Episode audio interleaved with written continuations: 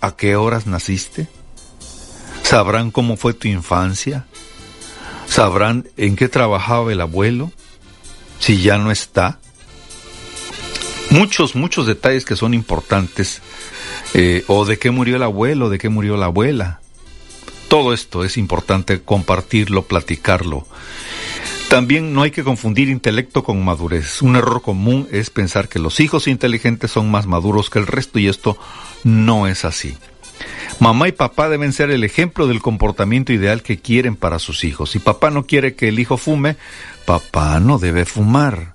Si mamá quiere que la niña se bañe frecuentemente, ella debe hacerlo por igual. Si mamá y papá quieren que el niño sea amable, ellos deben ser amables. Cuida tus actos porque los niños son más observadores de lo que piensan y tienden a imitar a los adultos en todo.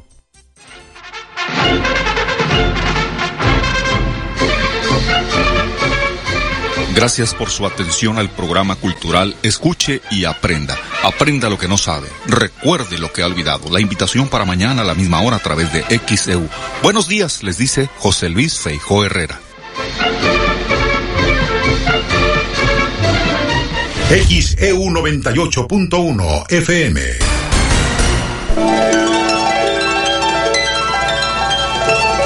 Hoy tenemos que dar las gracias. Gracias a quien nos permite disfrutar de un nuevo día. Gracias porque tenemos la alegría y la tristeza, el optimismo y el pesimismo, porque podemos estar contentos o enojados por el poder de discernir y de elegir, porque en nosotros consiste, y solo en nosotros, encontrar los alicientes. Ser felices debe ser nuestra meta, y luchar contra quienes se opongan. Para un ceño adusto, una sonrisa. Quitar la careta y descubrir la verdadera cara de la gente. Enseñar a quien no sepa que la felicidad es gratis, que no hay riqueza que valga si se es pobre de corazón, que la pobreza vive mientras no nace el amor. Gracias por la vida. Gracias a ti, como te llames Señor, que de cualquier forma eres el mismo. XEU Noticias 98.1 FM presenta El Noticiero de la U. Conduce y dirige la periodista Betty Zabaleta.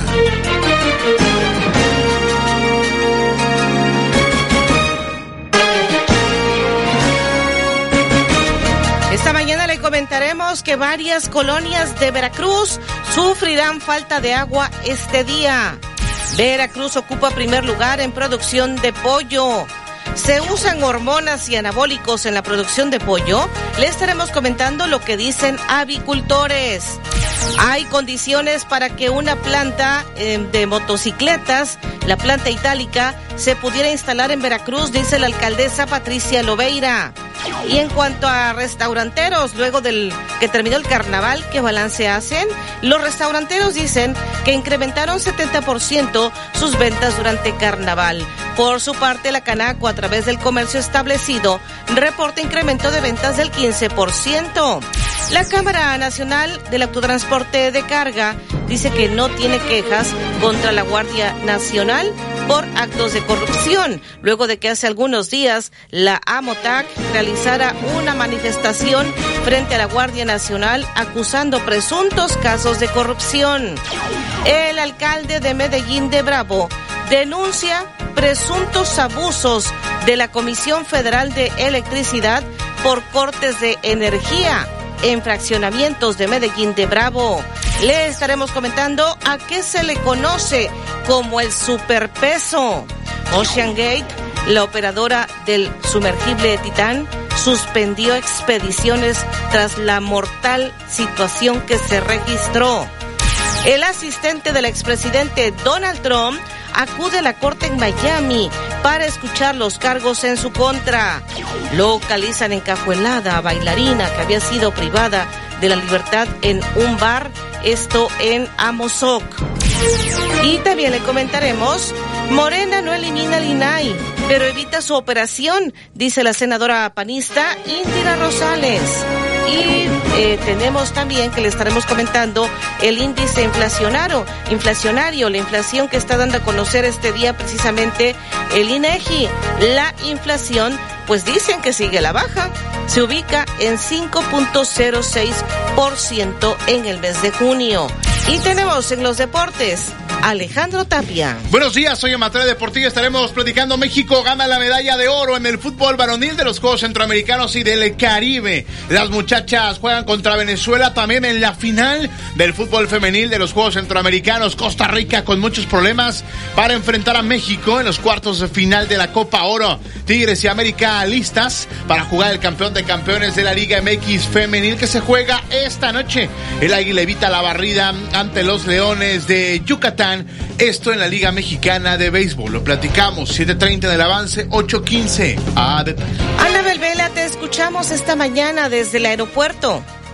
Sí, ¿qué tal? Muy buenos días. En esta mañana con cielo con escasas nubes, temperatura de 26 grados Celsius, humedad de 100%, viento en calma y visibilidad de 6.4 kilómetros. Más adelante les daré el reporte de la información que aquí se genere.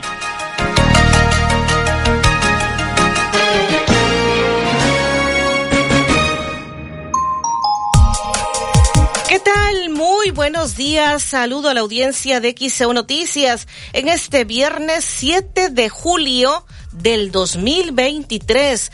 No sé si usted logró observar esta mañana el cielo, pero se veía hermoso en cuanto a los colores. Tonos rojizos, azules.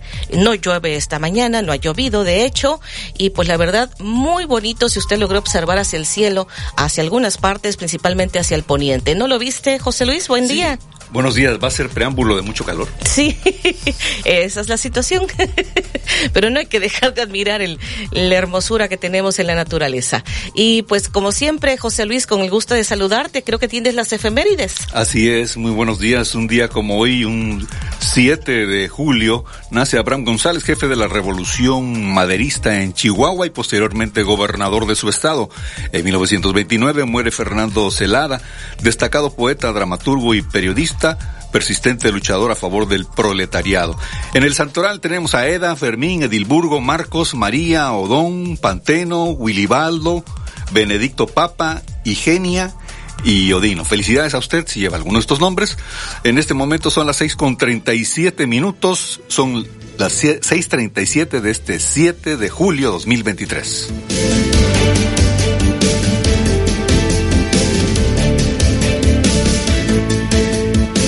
Para participar, permiso Segov 2023-0142-PS02, válido del 28 de junio al 8 de agosto. En todo lugar y en todo momento, Liverpool es parte de mi vida.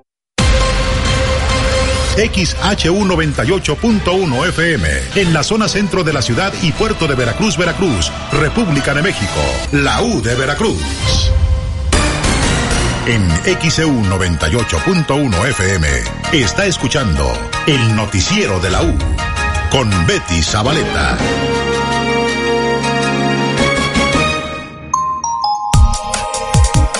Son las 6 de la mañana con 40 minutos. Hoy es 7 de julio 2023. Y tenemos ya mensajes de la audiencia que está participando esta mañana, como siempre, en el noticiero. Y el señor Omar Jiménez nos envía saludos, envía la fotografía y nos deja ver precisamente esos tonos rojizos en el cielo con la fotografía que ha tomado.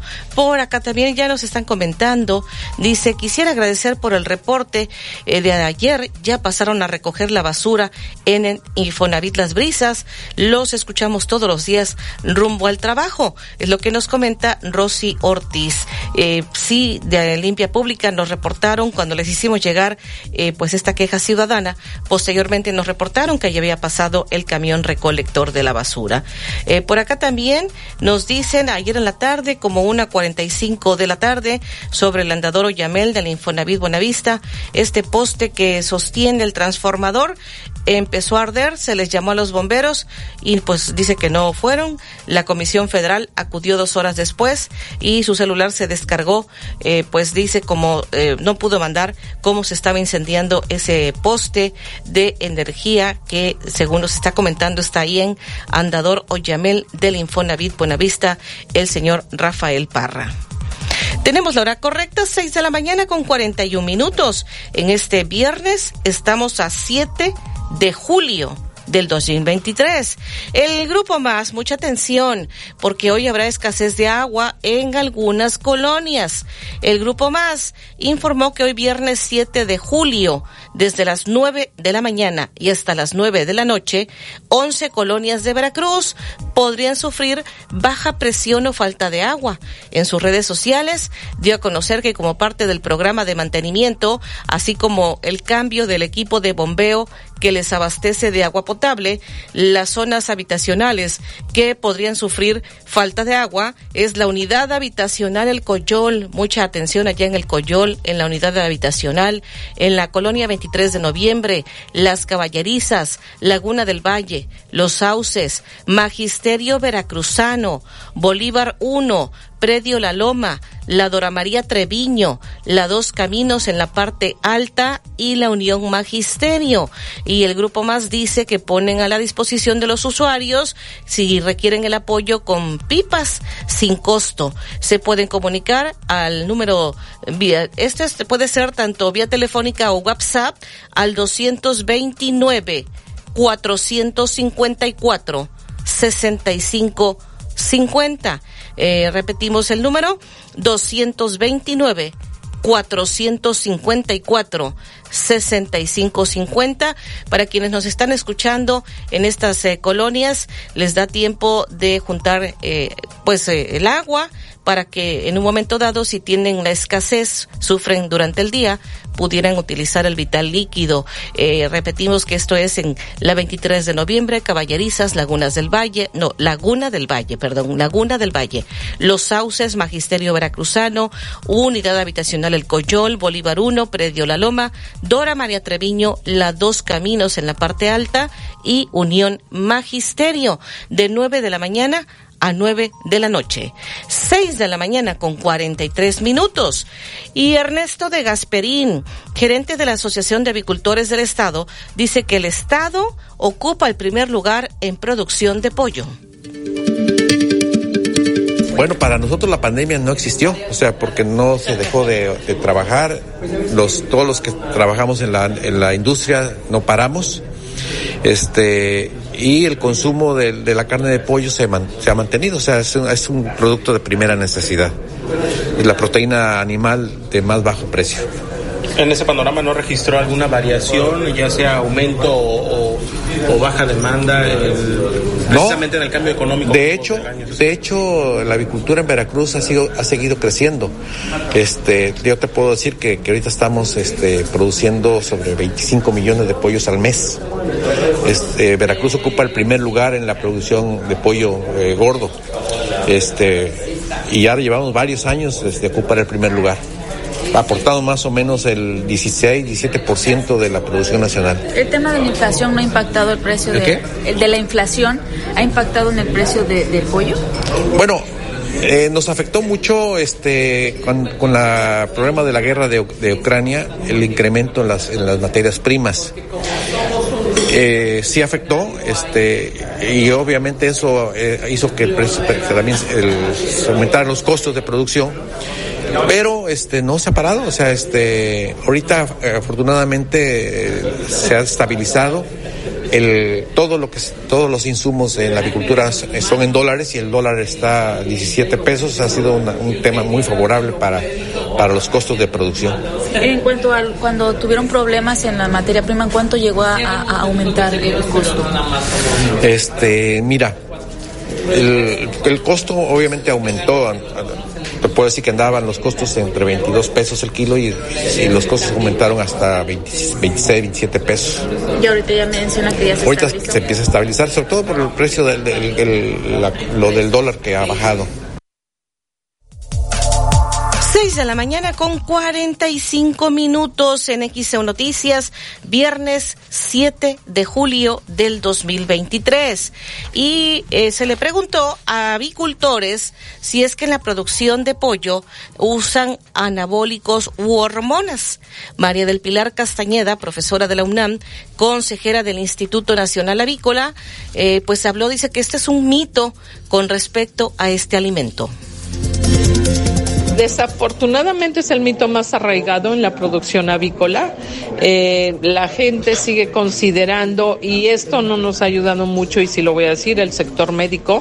Creo que necesitamos más, trabajar más con el sector médico para que conozcan ellos cómo se produce eh, la carne de pollo, cómo se cría un pollo y que entiendan que, por ejemplo, cuando se utilizan implantes anabólicos u hormonas, son productos que se requiere una larga vida. O sea, son productos que tú requieres al menos, por ejemplo, en el caso de implantes anabólicos, 60 días el más rápido, el que tenga un efecto más rápido, o hasta 100. En el caso de hormonas, son tratamientos más largos. Ah, eh, algo que es importante de entender es que cuando uno utiliza un producto de estos, el efecto anabólico no se observa inmediatamente, te tienes que esperar y te tienes que esperar de 60 a 100 días. Si el pollo en nuestro país se consume a los 35 días, el más pequeño, que es el pollo rosticero, y la otra presentación que es muy común es de 49 días, eh, no tenemos tiempo suficiente para que un producto anabólico tenga efecto. Por lo tanto, no se han utilizado y nunca se utilizarán porque no tendrían un beneficio económico. Esta es la explicación más, eh, yo creo que más sencilla de entender. Hay varias razones por las cuales no se utilizan estos productos, pero siempre, simplemente entender estos tiempos de acción de estos productos comparado con el ciclo de vida del pollo de engorda en nuestro país, hace, es muy fácil eh, entender por qué no se utiliza. Porque con respecto a estos mitos mencionaba que había médicos que hablaban sobre ellos, pero que realmente no tenían una fuente de respaldo, se basaban en medios. Este mito, ¿cómo surge? Porque pareciera que salió de la nada y se propagó sin tener una fuente real, porque vemos que es algo que están procurando combatir con datos duros, por decirlo de alguna forma. Mira, yo me he puesto a hacer búsquedas para entender de dónde nació esto, ¿no? tratar de explicar qué sucede.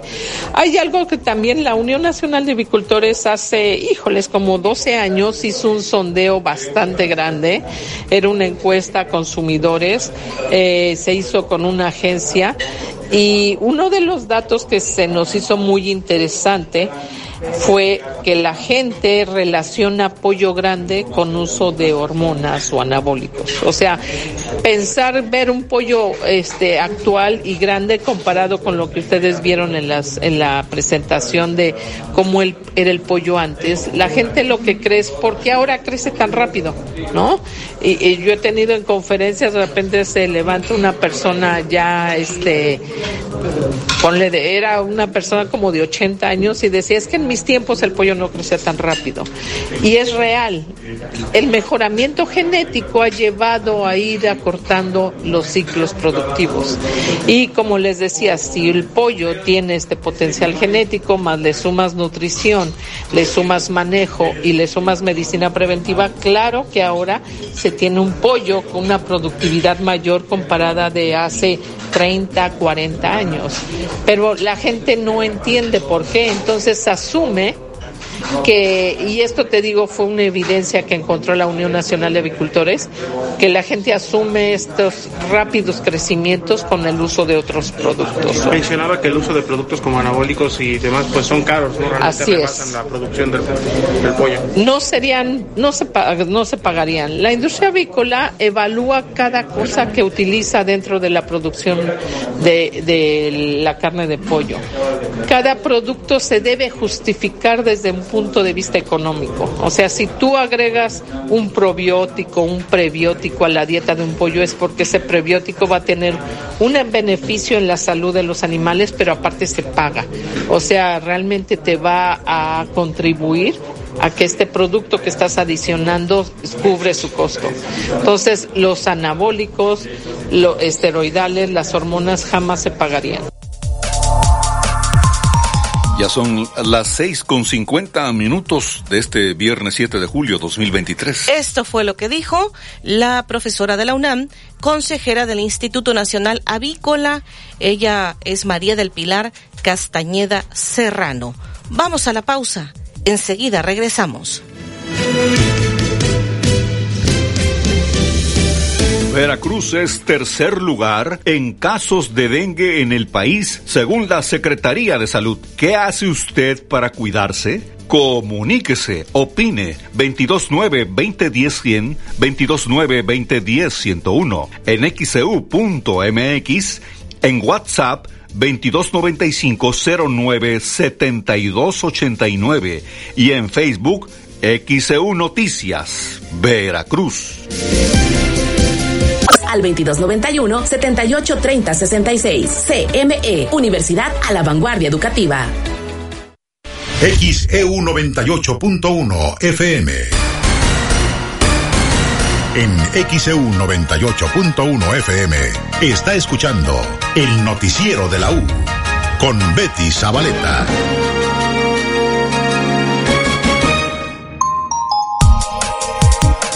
Estamos transmitiendo desde el estudio Fernando Paso Sosa. Hoy es viernes 7 de julio 2023. Son las 6 de la mañana con 54 minutos.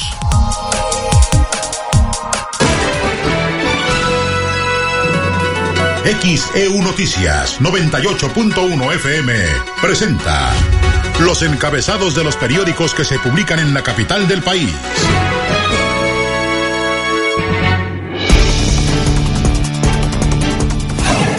Buenos días. Este viernes 7 de julio del 2023, esta es la información que puede leer en nuestro portal xeu.mx.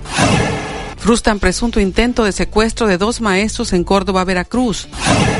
En XEU puede consultar la fecha límite para solicitar la devolución de impuestos 2023 ante el SAT. Inflación sigue a la baja y se ubica en 5.06% en junio, reporta el INEGI. Esta y más información la puede leer hoy en nuestro portal xcu.mx. El Universal. Utilizan datos de la Secretaría de Cultura en fraudes. El Registro Nacional de Agentes Culturales Estelar, un programa creado por la actual Secretaría de Cultura, es utilizado por delincuentes para cometer fraudes económicos contra personas que compartieron datos personales en esa plataforma desde el año 2020. Actualmente hay más de 26 mil personas inscritas. El Reforma. Promueven a Claudia Sheinbaum con libro que no hay. Con pretexto de promocionar un libro que aún no sale a la venta, la revista Líderes tapizó avenidas de la Ciudad de México con espectaculares de Claudia Sheinbaum. La jornada. Robo al IMSS e ISTE por 6 mil millones de pesos anuales, acusa López Obrador, para disminuir el costo del erario de nueve hospitales del IMSS y del ISTE, construidos bajo el esquema de asociaciones público-privadas con contratos que se concretaron durante los gobiernos de Vicente Fox, Felipe Calderón y Enrique Peña Nieto. El gobierno federal buscará comprar los hospitales a los concesionarios, pues este tipo de acuerdos han resultado un robo, aseguró el presidente Andrés Manuel López Obrador. Milenio. Culiacanazo 2.0, por pifias, cuatro libres y 13 sin cargo de terrorismo. Una serie de inconsistencias en los informes homologados de las autoridades federales que detuvieron a los implicados del Culiacanazo 2.0 permitió la liberación de cuatro de los 17 detenidos, mientras que a los otros 13 les fue retirado el cargo de terrorismo y solo fueron vinculados a proceso por delitos como narco y armas de fuego. El financiero.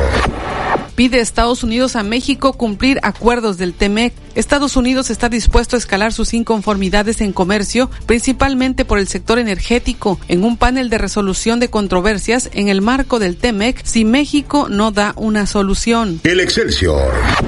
Ni con Xochitl, Movimiento Ciudadano se unirá al frente opositor. Aunque Clemente Castañeda, senador de Movimiento Ciudadano, abrió la puerta a unirse con el Frente Amplio por México para las elecciones presidenciales del 2024, el coordinador nacional de ese partido, Dante Delgado Ranauro, señaló que con el PRI no irán ni a la esquina y con el Titanic de la Alianza tampoco. La crónica. Si no avanzamos más con México, nos vamos a panel en comercio, dice Estados Unidos. La representante comercial de Estados Unidos, Catherine Tai, dijo en Cancún que se han logrado algunos avances respecto a la disputa con México sobre las políticas energéticas del país, pero agregó que persisten preocupaciones profundamente arraigadas. Tai dijo que confía en que los mecanismos de resolución de las disputas existentes en el TEMEC serán efectivos para resolver el problema. El economista. México desplaza a China como el principal proveedor de mercancías a Estados Unidos. Durante los primeros cinco meses del año, la participación de los productos mexicanos en las compras estadounidenses batió récord al alcanzar una proporción de 15.4%. Informó para XEU Noticias Olivia Pérez López. Las 6 de la mañana con 58 minutos, viernes 7 de julio 2023. Veracruz es tercer lugar en casos de dengue en el país, según la Secretaría de Salud. ¿Qué hace usted para cuidarse? Comuníquese, opine 229-2010-100, 229-2010-101, en xcu.mx, e en WhatsApp 2295-097289 y en Facebook XEU Noticias. La U de Veracruz, estación integrante de Grupo Pasos Radio. En XEU 98.1 FM está escuchando el noticiero de la U con Betty Zabaleta.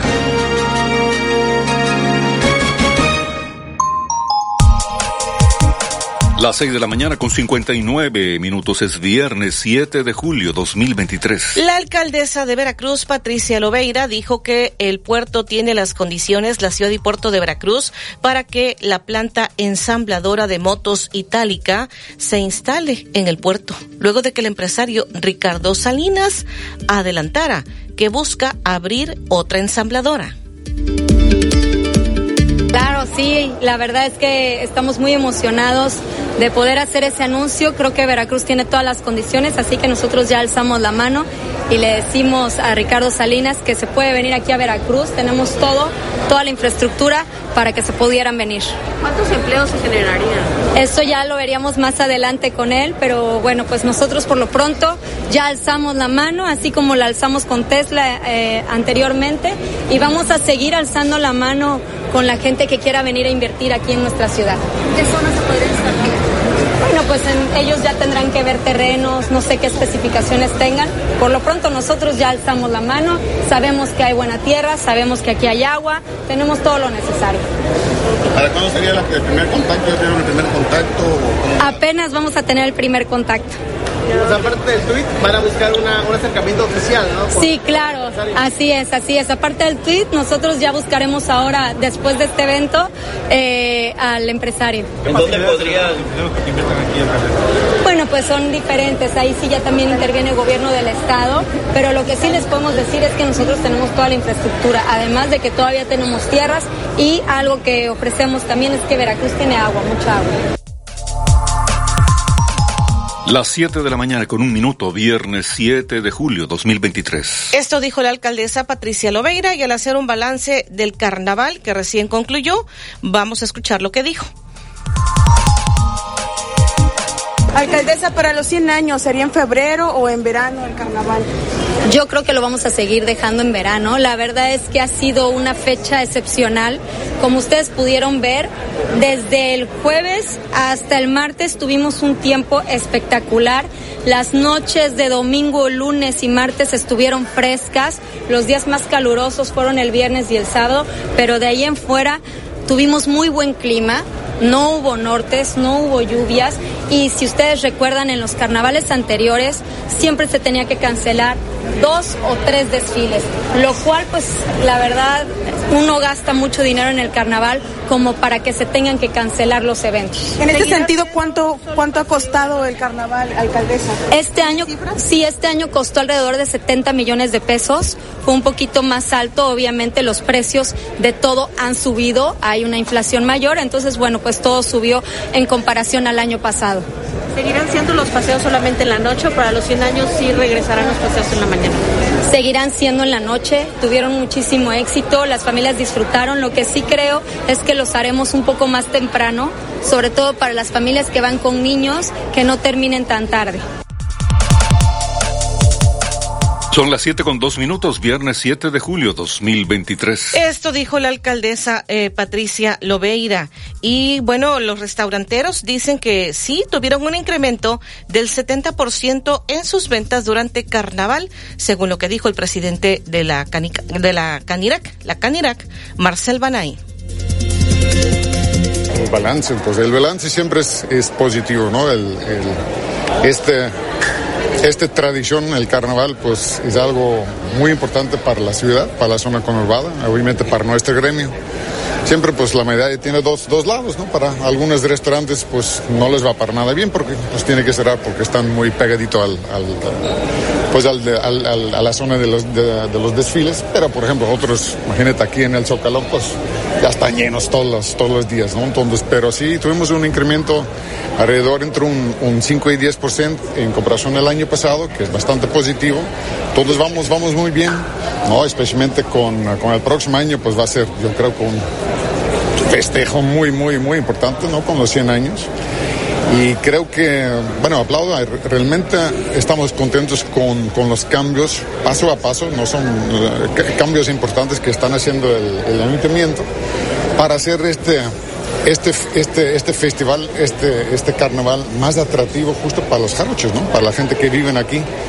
Y creo que sí, tenemos que pues, ver un poquito, cambiar nuestra actitud hasta, hasta el carnaval, porque el carnaval realmente es una tradición pues, de, los, de las personas aquí de, de Veracruz. ¿En promedio cuánto fue el incremento en las ventas, presidente? Eh, en comparación entre, entre un 5 y 10%.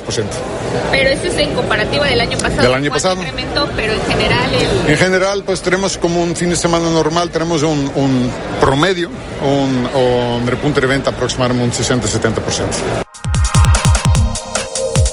Las 7 con 5 minutos es viernes 7 de julio 2023. Esto dijo Marcel Banay, presidente de la Cámara de la Industria Restaurantera. Y tenemos este reporte desde redacción. Daniel Ovalle, adelante. Gracias, Betty. Buen día. La inflación en México sigue a la baja por quinto mes consecutivo y se ubicó en 5.06% anual en el mes de junio.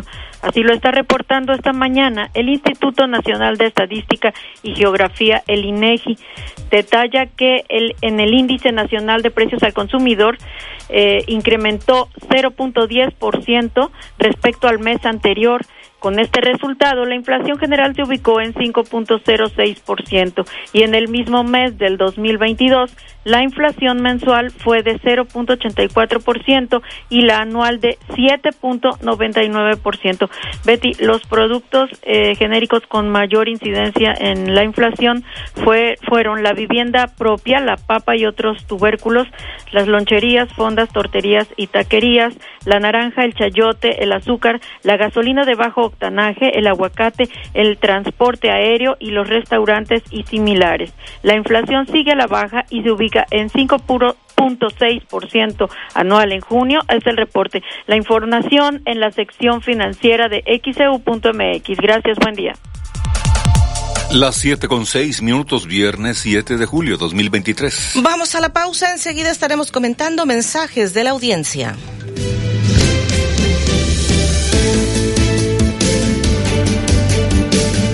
Veracruz es tercer lugar en casos de dengue en el país, según la Secretaría de Salud. ¿Qué hace usted para cuidarse? Comuníquese, opine 229-2010-100, 229-2010-101, en xcu.mx, en WhatsApp 2295-097289 y en Facebook XEU Noticias, Veracruz. Domingo, 8 de la mañana. Invita Restaurante El Gaucho. 40 años de crear momentos increíbles. XEU 98.1 FM. En XEU 98.1 FM está escuchando el noticiero de la U con Betty Zabaleta.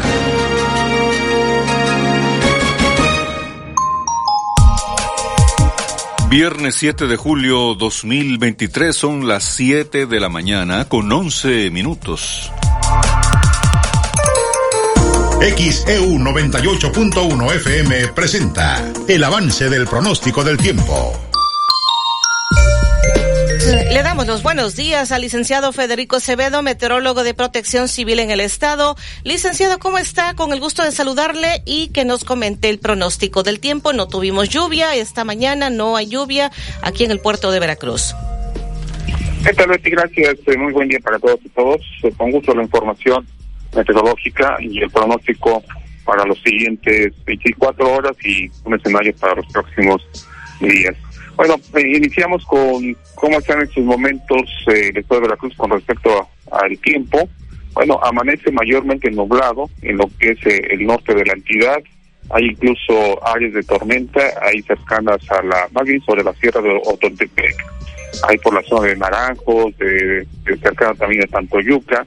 Eh, se ve que, que, debe estar precipitando en estos momentos este, en gran parte de lo que es sobre todo la cuenca del Pánuco y posiblemente hasta la cuenca del Tuxpan. El resto de, de la zona norte, pues sí, está nublado, pero no no creo que deba este, haber precipitaciones en estos momentos. Aquí en la zona montañosa, pues amanece mayormente nublado, hay nieblas en los alrededores, o neblinas en los alrededores. Costa central, como bien lo comentas, pues no hay eh, nubosidad que pueda provocar precipitaciones. Hubo tormentas frente a las costas de las mismas, pero ya están en, etapa de disipación y la nubosidad más significativa está desplazando hacia el noroeste. Es probable que esté algo nublado esta mañana, pero con la tendencia de que vaya abriendo conforme vaya transcurriendo la mañana para dar lugar a, cielo parcialmente nublado, mayormente despejado en transcurso del mediodía y durante la tarde y la probabilidad para que llueva ahí en el puerto de Veracruz baja como en gran parte del estado eh, baja este, en los siguientes días, aunque no descarten que se pueda dar algún nublado disperso en las madrugadas y menos horas del día, de la mañana, perdón, y dejar algunas precipitaciones esto en los próximos días. Pero la tendencia es de que disminuya eh, lentamente esta probabilidad de lluvias que ha estado presente en los últimos días en gran parte del estado de Veracruz, sobre todo el día de ayer, que creo que fue el día más lluvioso de los últimos tres, cuatro días. Y hacia la zona sur, pues es donde sí hay nubosidad, pero en menor cantidad, eh, en las cuencas de Papalapan, Coatzacoalcos y Tonalá, y ahí es donde se espera que también la probabilidad de lluvias, pues para los próximos días sea la mayor, sea la mayor en aquella zona, hoy todavía en el norte, pero para los siguientes días la probabilidad de lluvias se estará concentrando la máxima en la zona sur del estado de Veracruz, eh, donde estarán pasando todavía ondas tropicales y algunos otros sistemas eh, se estarán acercando al sur de nuestro país. Eh, mientras que también en regiones de montaña pues son zonas donde eh, también se estaría concentrando la mayor cantidad de lluvia. En, cuanto a temperaturas, únicamente cuento con las máximas del día de ayer. En Tuxpan 33.8 ya descendió con respecto a días anteriores que había estado superando los 36 grados Celsius. Aquí en Jalapa 25.4 después de que también varios de estados estuvieron superando los 27 al igual que en Orizaba, que fue 24.8. Mientras tanto, sí, me sorprende, 34.8 grados Celsius ahí en la, en la zona del puerto de Veracruz y Boca del Río. Ayer fue de las zonas, digamos que más cálida. Este, pues yo digo que me sorprende, yo os comentó que podría estar entre 31 a 33 grados y se fue más arriba, 34.8. El pronóstico para hoy es de que en la zona norte pues seguirá relativamente baja, las no, no baja, serán ligeramente inferiores las temperaturas con respecto al día de ayer o casi similares. Estaríamos hablando que las máximas estarían oscilando entre los 32 hasta 37 grados Celsius, máximas de la región de la de la Huasteca, aquí en Jalapa Estado de Córdoba, entre los 25 a 27, quizás 28 grados Celsius, estas últimas de la región de Córdoba, y en el puerto de Veracruz 32 a 34 grados Celsius, índice de calor entre los 38 y 39 grados Celsius cuando se alcance la máxima temperatura. En la zona sur, entre los 32, 33, quizás hasta 38 grados Celsius, máximas hacia los límites con el estado de Oaxaca, esto es en las cuencas del Papaloban, Coatzacoalcos y Tonalá, límites con el estado de Oaxaca.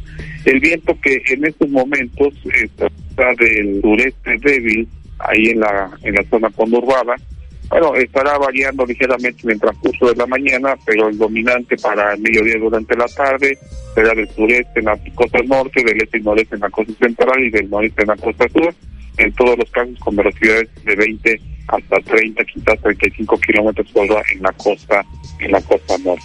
Y en cuanto a sistemas tropicales, pues tenemos a la onda tropical número 11, en estos momentos en el Caribe, su eje está al sur del oeste de Cuba, posiblemente esta tarde ya esté al sur de Quintana Roo y mañana, mañana por la tarde al sur de lo que es el sur del estado de Veracruz, para el próximo domingo ya esté en el en el, en el Pacífico, perdón, al sur de, Guerrero el eje de esta onda. Mientras esto ocurre, precisamente por eso eh, se da el máximo potencial de lluvias en el sur del estado porque estará influyendo precisamente en las condiciones del tiempo, principalmente en esta región y en las zonas montañosas y del centro.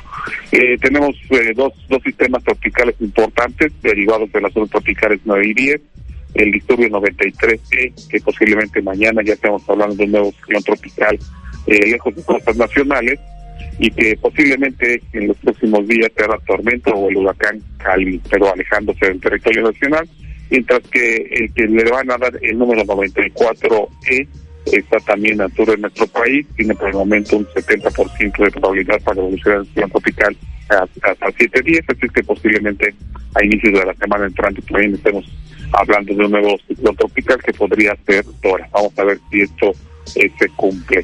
Y del lado del Atlántico, adicionalmente a la onda tropical, pues este, eh, que comenté, hay otras tres transitando eh, sobre el Atlántico tropical, esto está entre las Antillas Menores y lo que es África, sin tener una posibilidad de desarrollo por el momento. Y sigue una vaguada en el suroeste del Golfo de México.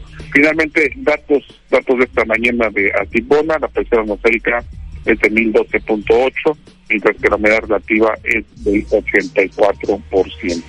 Pues sí, es la información que le tenemos esta mañana. Muchísimas gracias, licenciado. Me dio mucho gusto saludarle. Feliz fin de semana. Igualmente, gracias para todos ustedes igualmente. Y bueno, y nos puedan a las 10 de la mañana la conferencia de. Claro, como siempre, ahí estaremos. Viernes 7 de julio 2023. Binarios con láser Super Tulio, único en el estado. Agenda tu cita al 2293-438206. Este es el resumen del pronóstico del tiempo aquí en el puerto de Veracruz. Se está pronosticando hoy una temperatura máxima de 32 a 34 grados Celsius y el índice de calor 38 a 39 grados Celsius. Los vientos esta mañana del sureste débiles, posteriormente estarán variables y al mediodía y por la tarde del este-noreste de 20 a 30 kilómetros por hora. 1012 milibares de presión atmosférica, 84% de humedad. Eh, la tendencia es que en los próximos días, aquí en la costa central, eh, pues vayamos teniendo menos probabilidad de lluvias, aunque no se descarta que pudiera por ahí haber algunos nublados, alguna lluvia en las primeras horas de la mañana de los siguientes días, pero disminuye la probabilidad de lluvias. En algunas regiones hay nublados, posteriormente se irán disipando, pero por estas ondas tropicales, lo que se está pronosticando en cuanto a lluvia, la mayor probabilidad de lluvia sería hacia el sur del estado y hacia la región de montaña. Hoy en Jalapa se está pronosticando una temperatura. Doctor Efraín Barradas Huervo, cirujano urólogo, 2293 43 8206. Son las 7 de la mañana con 20 minutos, viernes 7 de julio 2023. Veracruz es tercer lugar en casos de dengue en el país, según la Secretaría de Salud. ¿Qué hace usted para cuidarse? Comuníquese, opine 229-2010-100, 229-2010-101, en xcu.mx, e en WhatsApp 2295-097289 y en Facebook XEU Noticias, Veracruz transparente. Con enfoque de género y de protección a la infancia. Ahora es ley. Senado de la República. Sexagésima quinta legislatura. XHU 98.1 FM, en la zona centro de la ciudad y puerto de Veracruz, Veracruz, República de México, la U de Veracruz. En XEU 98.1 FM está escuchando el noticiero de la U con Betty Zabaleta.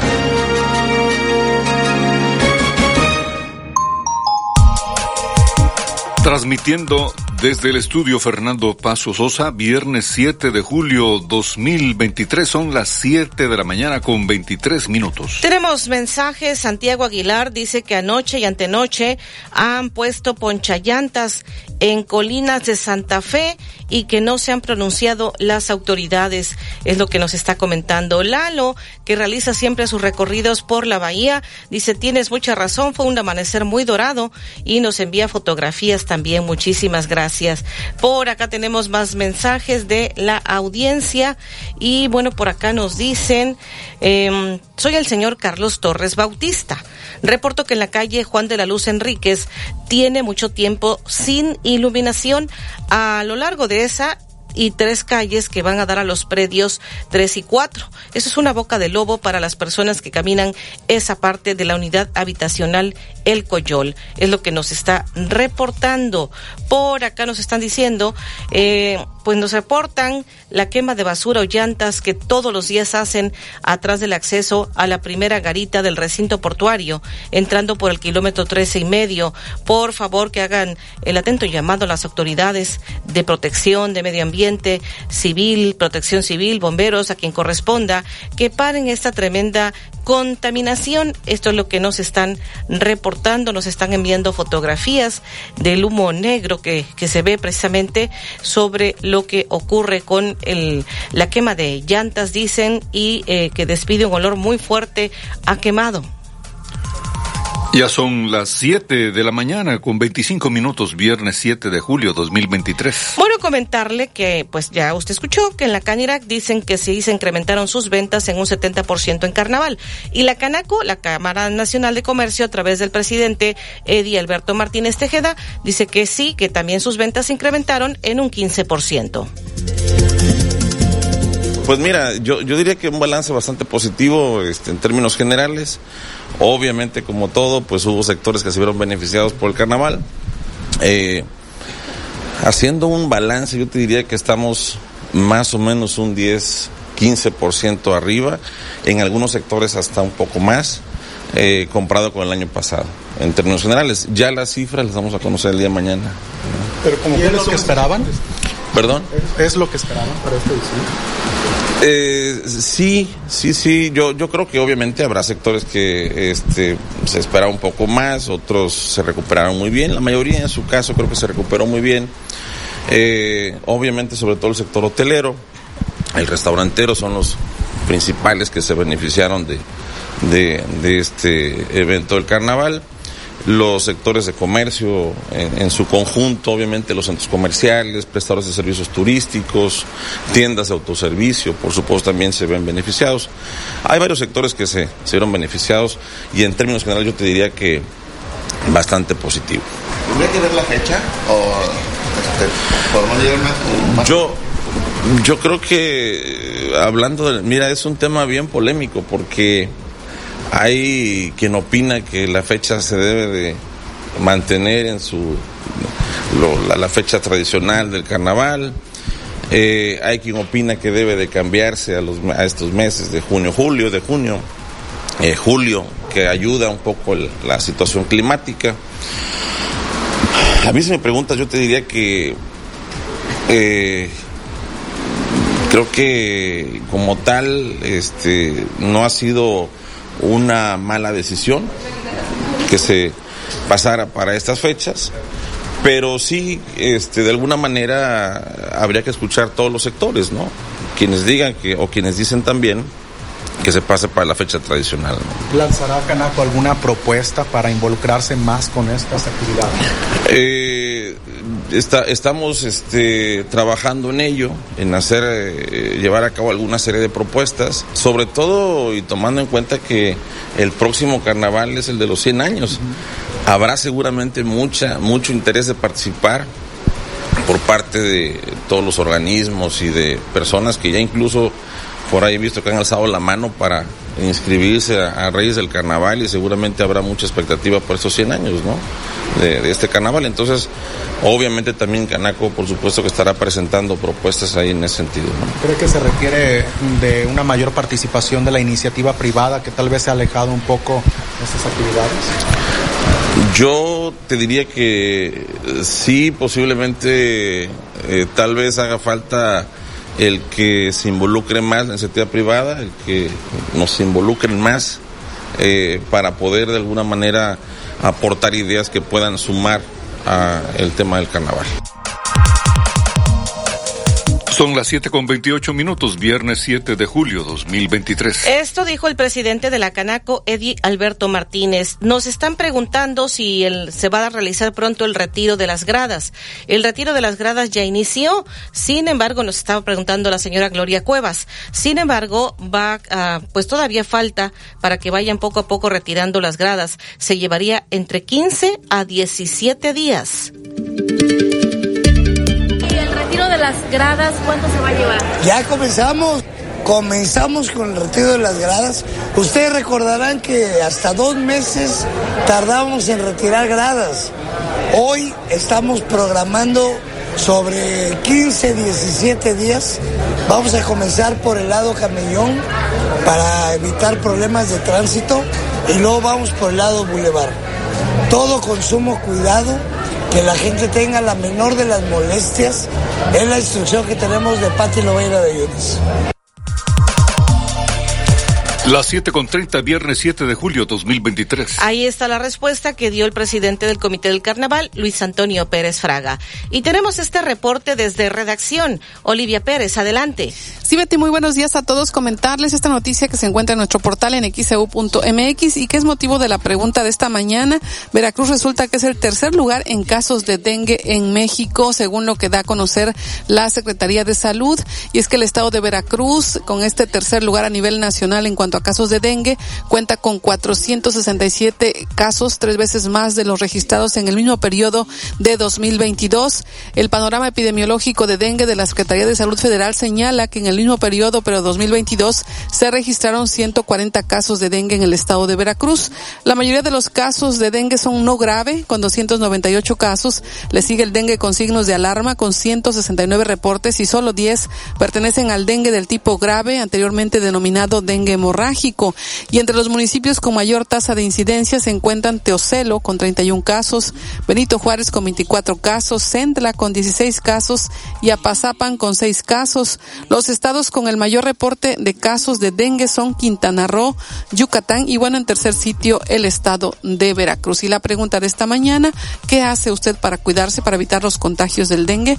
Eh, puede usted participar en nuestro portal en xeu.mx, también en nuestras redes sociales, en Twitter, en Instagram, estamos como arroba xeu noticias y en Facebook arroba xeu noticias Veracruz. Buenos días. Las 7.31 es viernes 7 de julio 2023. Vamos a la pausa.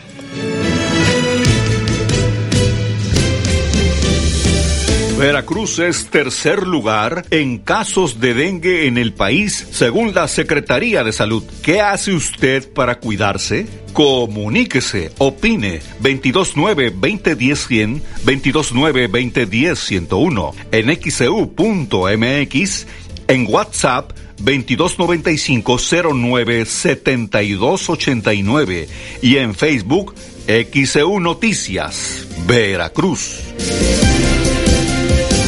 Reviajero entre Casa y JM García. Lo han comprobado. ¿Y tú qué esperas? Allende 2377, entre Carlos Cruz y Velázquez de la cadena.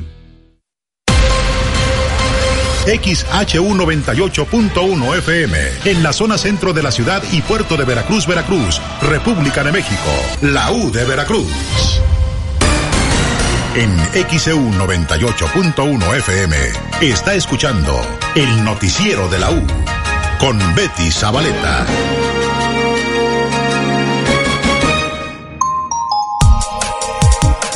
Es viernes 7 de julio 2023. Son eh, viernes 7 de julio 2023, son las 7 con 35 minutos. Hasta el momento, de esto le hemos informado. El Grupo Más informó que hoy, 7 de julio, de 9 de la mañana a 9 de la noche, 11 colonias de Veracruz podrían sufrir baja presión o falta de agua. Dice el Grupo Más que esto es como parte del programa de mantenimiento, así como el cambio de equipo de bombeo que les abastece de agua potable. Y las zonas que podrían sufrir falta de agua, la unidad habitacional El Coyol, la 23 de noviembre, las Caballerizas, Laguna del Valle, Los Sauces, Magisterio Veracruzano, Bolívar 1, Predio La Loma, la Dora María Treviño, la Dos Caminos en la parte alta y la Unión Magisterio. Ernesto de Gasperín, gerente de la Asociación de Avicultores del Estado de Veracruz, señaló que la entidad veracruzana ocupa el primer lugar en la producción de pollo gordo. Detalló que se producen sobre 25 millones de pollos al mes y Veracruz aporta alrededor del 17% de la producción nacional. Y en la producción de pollo no se usan ni anabólicos ni hormonas. Esto dijo María del Pilar Castañeda Serrano, profesora de la UNAM consejera del Instituto Nacional Avícola, al hablar sobre los mitos con respecto a este alimento. La alcaldesa de Veracruz, Patricia Lobeira Rodríguez, aseguró que el puerto tiene agua y tierra para que la planta ensambladora de motos itálica se instale en el puerto luego del que el empresario Ricardo Salinas adelantara que busca abrir otra ensambladora. El estado de Veracruz es el tercer lugar a nivel nacional en cuanto a casos de dengue, eh, tres veces más de lo registrado en el mismo periodo del 2022, ya se llevan 467. El panorama epidemiológico de dengue de la Secretaría de Salud de nivel federal dice que en el mismo periodo del 2022 se registraron 140 casos de dengue en el estado y ya en la actualidad llevamos 467 casos. La alcaldesa de Veracruz, Patricia Lobeira Rodríguez, descartó que se vaya a cambiar la fecha para los 100 años del Carnaval de Veracruz. Dijo que este año al realizarlo en verano, se evitó la lluvia y los eventos del norte. El presidente de la Canirac, Marcel Baray, dijo que las fiestas carnestolendas dejaron un repunte en sus ventas en los restaurantes del 70%. La Cámara Nacional de Comercio estimó que durante el Carnaval de Veracruz las ventas repuntaron entre un 10 y un 15% en comparación con el año pasado. Eddie Alberto Martínez Tejeda, presidente del organismo empresarial, dijo que las cifras y detalles los dará a conocer el viernes. Sin embargo, consideró que hay un balance positivo. El presidente del Comité del Carnaval, Luis Antonio Pérez Fraga, dijo que ya iniciaron con el retiro de las gradas luego de que concluyeron los paseos. Eh, calculó que el retiro de las gradas se podría llevar entre 15 a 17 días. Inflación sigue a la baja y se ubica en 5.06% en junio, según reporta el INEGI. Sin embargo, el índice de precios subyacente registró un aumento de 0.30% mensual y de 6.89% anual.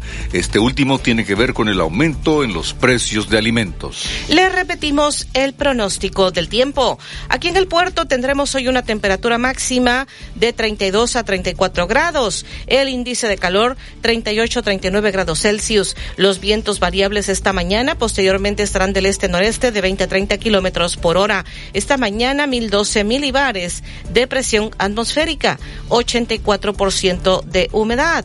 Y aunque disminuya en los próximos días la probabilidad de lluvias para nosotros aquí en la región de costa, no se descarta algunos nublados, alguna lluvia en las primeras horas de las mañanas de los siguientes días. Hoy en Jalapa se está pronosticando una temperatura máxima de 27 a 28 grados Celsius. Y más adelante le comentaremos la Canacar a diferencia de la MOTAC, dice que ellos no tienen quejas contra la Guardia Nacional por actos de corrupción.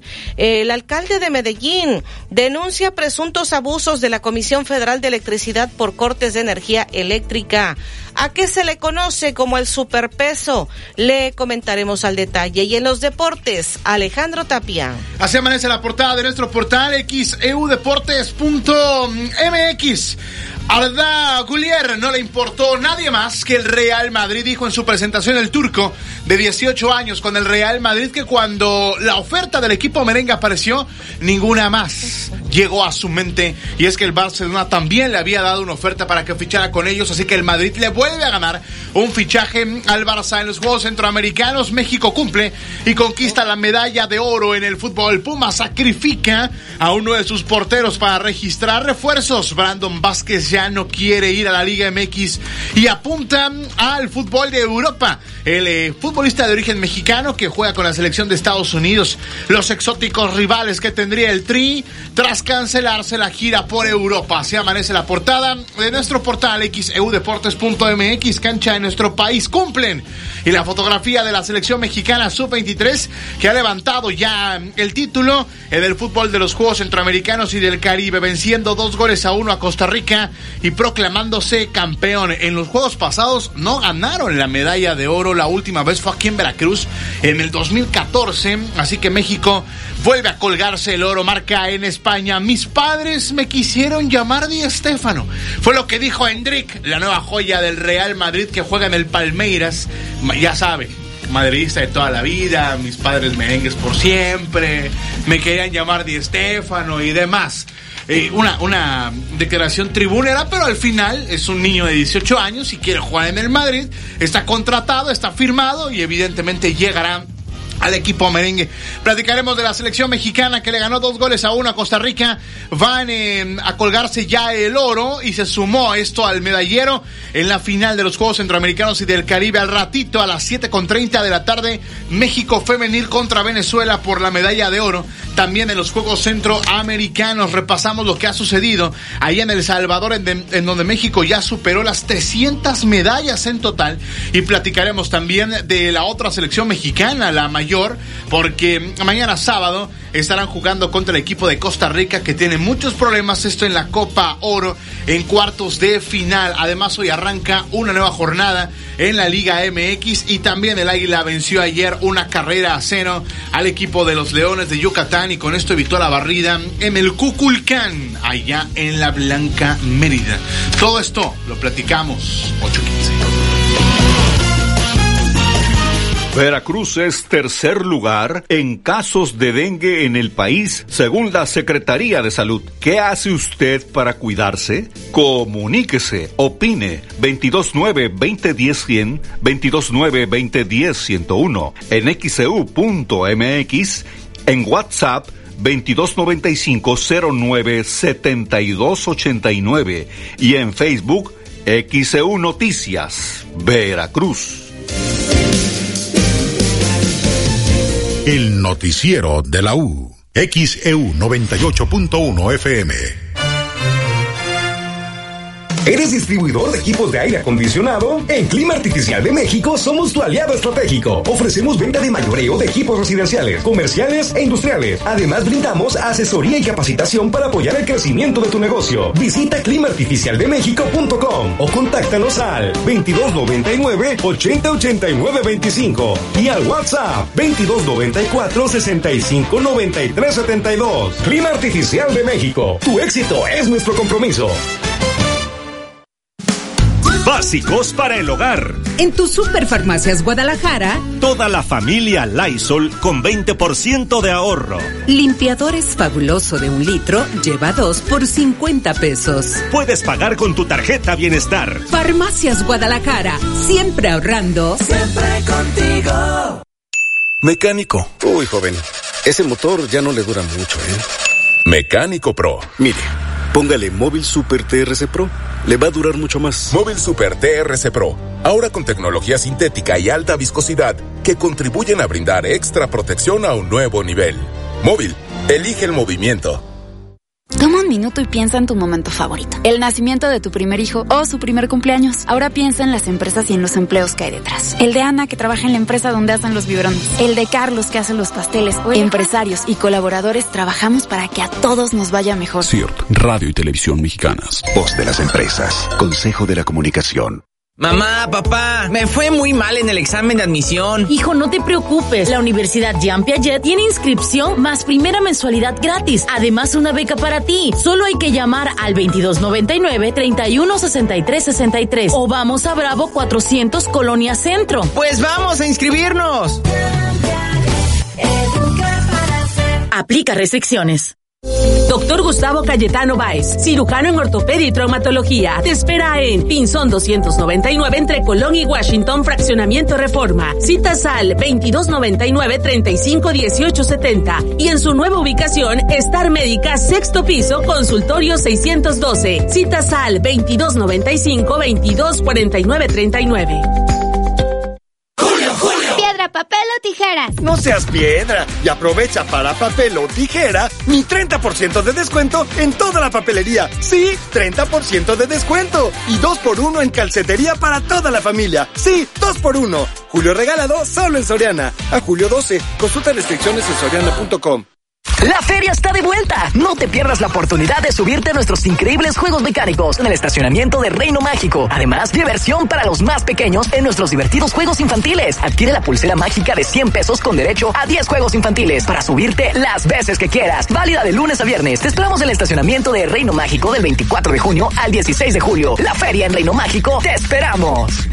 Con las ofertas especiales de verano en continuo, aprovecha los precios en aires acondicionados. Mini Split Mave de 12.000 BTUs en corriente 110 o 220 con gas ecológico por solo 5.799 de contado o con crédito continuo 376 quincenales. Continuo, a precio especial para ti. Ven a Tiendas Continuo. Tiendas Continuo, productos de calidad al mejor precio. Vigencia el 31 de julio. Consulta términos y condiciones en tienda. XEU 98.1 FM.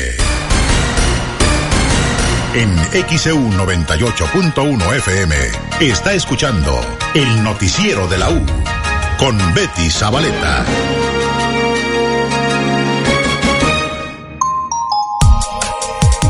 Viernes 7 de julio 2023 son las 7 de la mañana con 48 minutos. Tenemos este reporte desde redacción Alexandra Bursch. Adelante. Gracias Betty. Buen día. Informar que el presunto intento de un secuestro a dos maestros en Córdoba por supuestos hombres armados cuando circulaban en la colonia Carranza generó una intensa movilización de cuerpos policiales de los tres órdenes de gobierno. Y es que de acuerdo con los reportes, el intento de secuestro se presentó en el cruce de la avenida 2 y calle 10 de la colonia Carranza cuando presuntos hombres armados interceptaron el automóvil en el que viajaban y los intentaron privar de la libertad de manera ilegal pero fue gracias a una rápida acción de los docentes que lograron escapar de estos presuntos captores. En la huida, los maestros solicitaron la intervención de los cuerpos policiales, arribando al sitio elementos de la Policía Municipal y Estatal, quienes ejecutaron un intenso operativo de búsqueda y localización de los presuntos secuestradores, aunque lamentablemente no lograron ubicarlos ni detenerlos.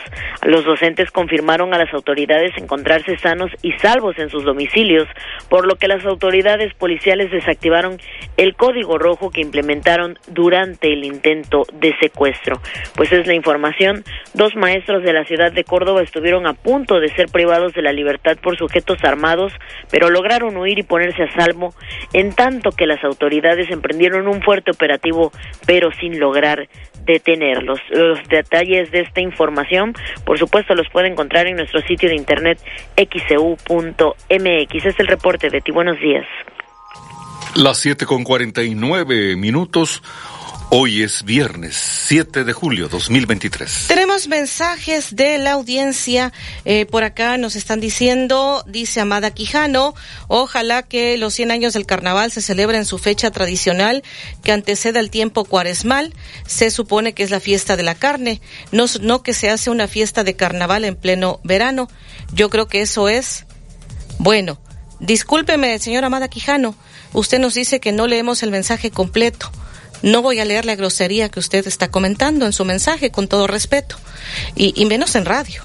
Entonces sí les pedimos a la audiencia cuando nos hacen llegar mensajes que no pongan groserías porque no las voy a leer las groserías y menos en radio. Se lo pedimos encarecidamente. Bueno, por acá tenemos más mensajes de la audiencia. Dice por acá, Ojalá las autoridades retomen la fumigación en las colonias. Hay muchos moscos, dice el señor Esteban. Excelente día, nos desea muchísimas gracias igualmente para usted.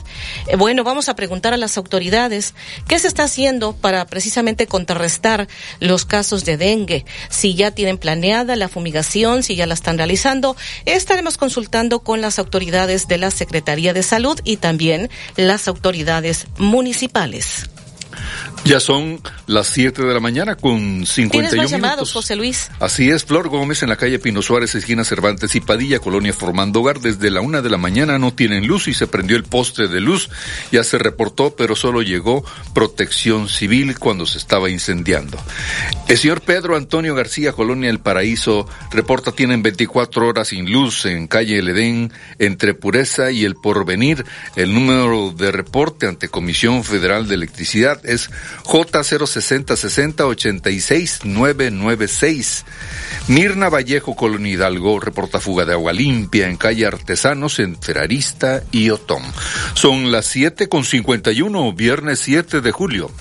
Bueno, pues comentarle a la audiencia de XCU, la Canacar, ¿se acuerda usted que hace unos días la Amotac realizó un plantón con, son transportistas, es otra organización, y ellos eh, acusaban presuntos actos de corrupción de parte de la Guardia Nacional, incluso fueron a realizar ahí una manifestación.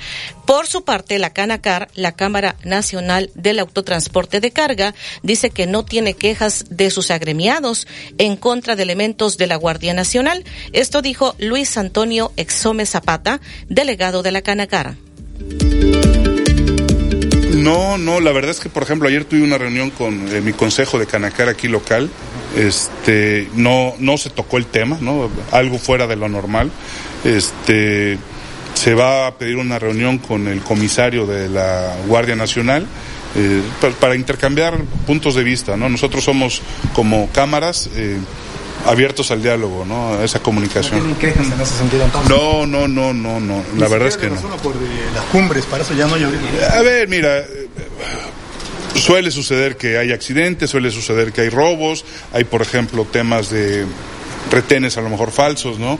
Pero son temas que seguimos trabajando día a día y que no está en nuestras manos, pero sí, sí podemos seguir poniendo el dedo sobre el renglón para que se atiendan. Entonces la petición sería más que nada reforzar la seguridad. Sí, sí, sí. Sí, este, a ver, el estado de Veracruz ha bajado. Por ejemplo, hoy, hoy amanecimos con la nota de que eh, Guanajuato sigue estando en el top del tema del robo. Este, Veracruz está entre el quinto y el séptimo lugar, ahí se va moviendo. A ver, quisiéramos que estuviera en el lugar 32 de, robo, pero, pero vemos que hay un corredor este, industrial ¿no? entre la zona de Guanajuato, eh, el Bajío, bueno, el Bajío, Querétaro, el Estado de México, Tlaxcala, Puebla, Veracruz, que es la parte donde se encuentra el corredor donde, más roban al, al- al autotransporte, pero por eso el movimiento de mercancías que se tiene. ¿no? Oiga, ¿cómo les ha ido ahorita con el retiro de la caseta de Fortín? Bien, bien, a ver, el, el balance es que tanto para el equipo pesado como para los vehículos eh, ligeros, eh, el paso es fluido, ¿no? Entonces, ya no está la caseta de cobro. Eh, ayer tuve una reunión con el delegado de la eh, el delegado estatal de la Secretaría de Infraestructura y Comunicaciones y Transportes, este, y bueno, pues la verdad es que está, está funcionando bien el, el haber quitado el peaje y bueno, estamos viendo temas de solución de puntos de conflicto, estamos viendo que ante el crecimiento que se viene y la nueva inauguración de la aduana del puerto de Veracruz, eh, va a crecer todavía, todavía un poco más el flujo de camiones. Y estamos viendo para que se concluya el, el- la terminación del 13 y medio que genera muchos problemas y accidentes y también el, en la caseta de Paso del Toro en donde entronca con el libramiento eh, genera muchos problemas viales ahí y son los temas que estamos eh, atendiendo ayer con el, el nuevo delegado de la ST. Son las 7:55, es viernes 7 de julio 2023. Pues esto fue lo que dijo el delegado de la Canacar, Luis Antonio Exome Zapata. Tenemos este reporte desde redacción. Olivia Pérez, adelante. Sí, Betty, les saludo nuevamente para darles a conocer eh, esta noticia que tenemos en nuestro portal en xcu.mx. La fecha límite para solicitar la devolución de impuestos 2023 ante el SAT. Si algún contribuyente presentó su declaración anual ante el Servicio de Administración Tributaria y obtuvo saldo a favor, puede solicitar esta devolución de parte de sus impuestos. Las personas físicas que presentaron esta declaración anual del ejercicio fiscal anterior pueden realizar el trámite de forma automática, siempre y cuando cumplan con ciertos requisitos. Hay una fecha límite para realizar esta solicitud automática que es el 31 de julio. El próximo 31 de julio es la fecha límite para solicitar la devolución automática de impuestos en la declaración anual y los requisitos son haber seleccionado la opción de devolución en la declaración anual del ejercicio, haber presentado su declaración de forma electrónica con contraseña, e-firma o e-firma portable según corresponda, contar con un número de clave a 18 dígitos que se encuentra activo para que en caso de que proceda el importe autorizado sea depositado a su cuenta y la cuenta clave debe ser única por contribuyente. Aunque cabe mencionar que si el saldo a favor excede los 150 mil pesos, el contribuyente ya no podrá realizar el trámite de forma automática, pero deberá aplicarse a través del formato electrónico de devoluciones. Así que la fecha límite para solicitar la devolución automática de impuestos es el 31 de julio y los requisitos los puede consultar en nuestro portal en xeu.mx. Buenos días. Las 7:56, viernes 7 de julio 2023. Vamos a la pausa enseguida. Regresamos.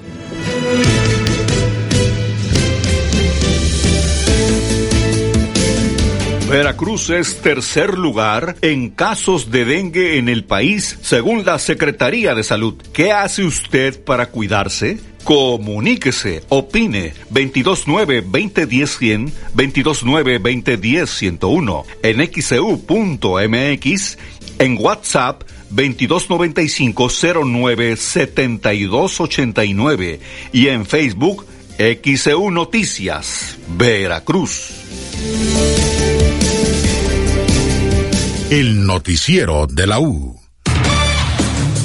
Desde Veracruz, Veracruz, sintoniza XHU 98.1 FM, con estudios y oficinas en Ocampo, esquina Independencia, séptimo piso del edificio Pasos, en la zona centro de la ciudad y puerto de Veracruz, Veracruz, República de México. XHU 98.1 FM, con teléfonos 2010-100 y 2010-101. Si vive fuera de Veracruz, marque 229. XEU 98.1 FM, la U de Veracruz. Estación integrante de Grupo Pasos Radio. Si tienes una bocina inteligente, puedes escuchar XEU en todos lados y en todos los medios. Solo tienes que dar la orden. Ok, Google, pon XEU. Y Google obedece y sintoniza XEU. De acuerdo, aquí está XEU 98.1 FM en Tuning. Escucha, XEU, la U de Veracruz. Sintoniza XEU en tu bocina inteligente y no olvides que tu voz da la orden. XEU 98.1 FM. XEU 98.1 FM. En XEU 98.1 FM está escuchando el noticiero de la U con Betty Zabaleta.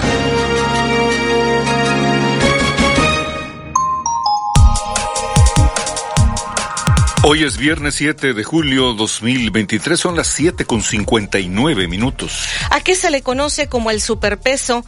El superpeso mexicano se debe a que la moneda está muy fortalecida. Vamos a escuchar lo que se dijo al respecto el economista Joel Martínez. El concepto de superpeso tiene muchos años que, se le ha mencionado a nuestra moneda, sobre todo cuando se fortalece, es decir, que el precio del dólar baja, que no es otra cosa más que el precio del peso, sube. Entonces, eh, generalmente, hace muchos años, pero muchos años, estábamos acostumbrados a las macro devaluaciones, ya que era una moneda débil regularmente. Siempre hablábamos del peso como, un, una moneda que, que era muy frágil y recientemente, digamos más o menos de julio del año pasado a la fecha, pues ha bajado mucho el precio del dólar o subido el precio del peso extraordinariamente como lo mencionaste anteriormente. Muchos muchos años en que no veíamos este fenómeno y bueno se ha reforzado bastante el llamado superpeso una fortaleza grande Sí, Joel Martínez, ¿y cuáles son sus efectos? ¿Quién gana y quién pierde con el llamado superpeso? Bueno, antes me gustaría decir que el nivel del peso o del tipo de cambio lo pone el mercado, ¿eh? no tiene absolutamente nada que ver el gobierno.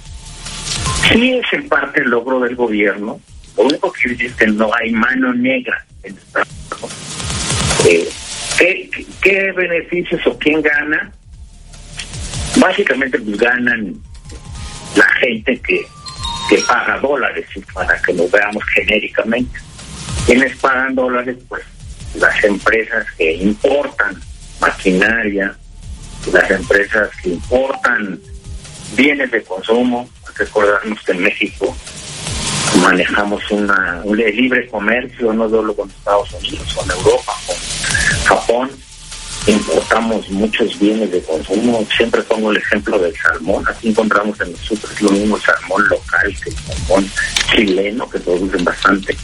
Y todos esos bienes eh, los adquieren a menor precio y son los beneficiados. Hay que verlo así genéricamente. Todo el que paga dólares, el que va a salir de turista a viajar al extranjero, pues paga en, en- en dólares o en euros o en, dólares canadienses y, eso le da resultado más barato. Una persona que tiene que está realizando estudios y se los patrocinan en sus papás o se los patrocina una beca de, Sobre todo de y paga en moneda extranjera y esos son los que se benefician. Obviamente hay costos del otro lado, son los que traen dólares, los que exportan algo.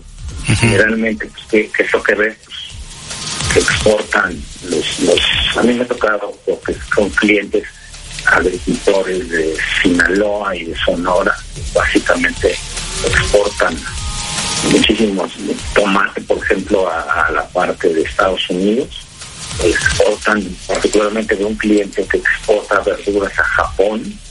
Eh, pues obviamente tengo otro cliente que exporta trajes, trajes estos, eh, aquí se diseñan, se cortan, se hacen y se exportan todos a Estados Unidos. Bueno, el 70% recibe recibe dólares o recibe yenes o recibe euros porque el peso se ha vuelto fuerte no solo con el dólar, eh, también con el euro. Entonces, esos son los que reciben menos peso. Déjate yo que yo tengo un cliente en San Diego eh, que, que me paga en dólares.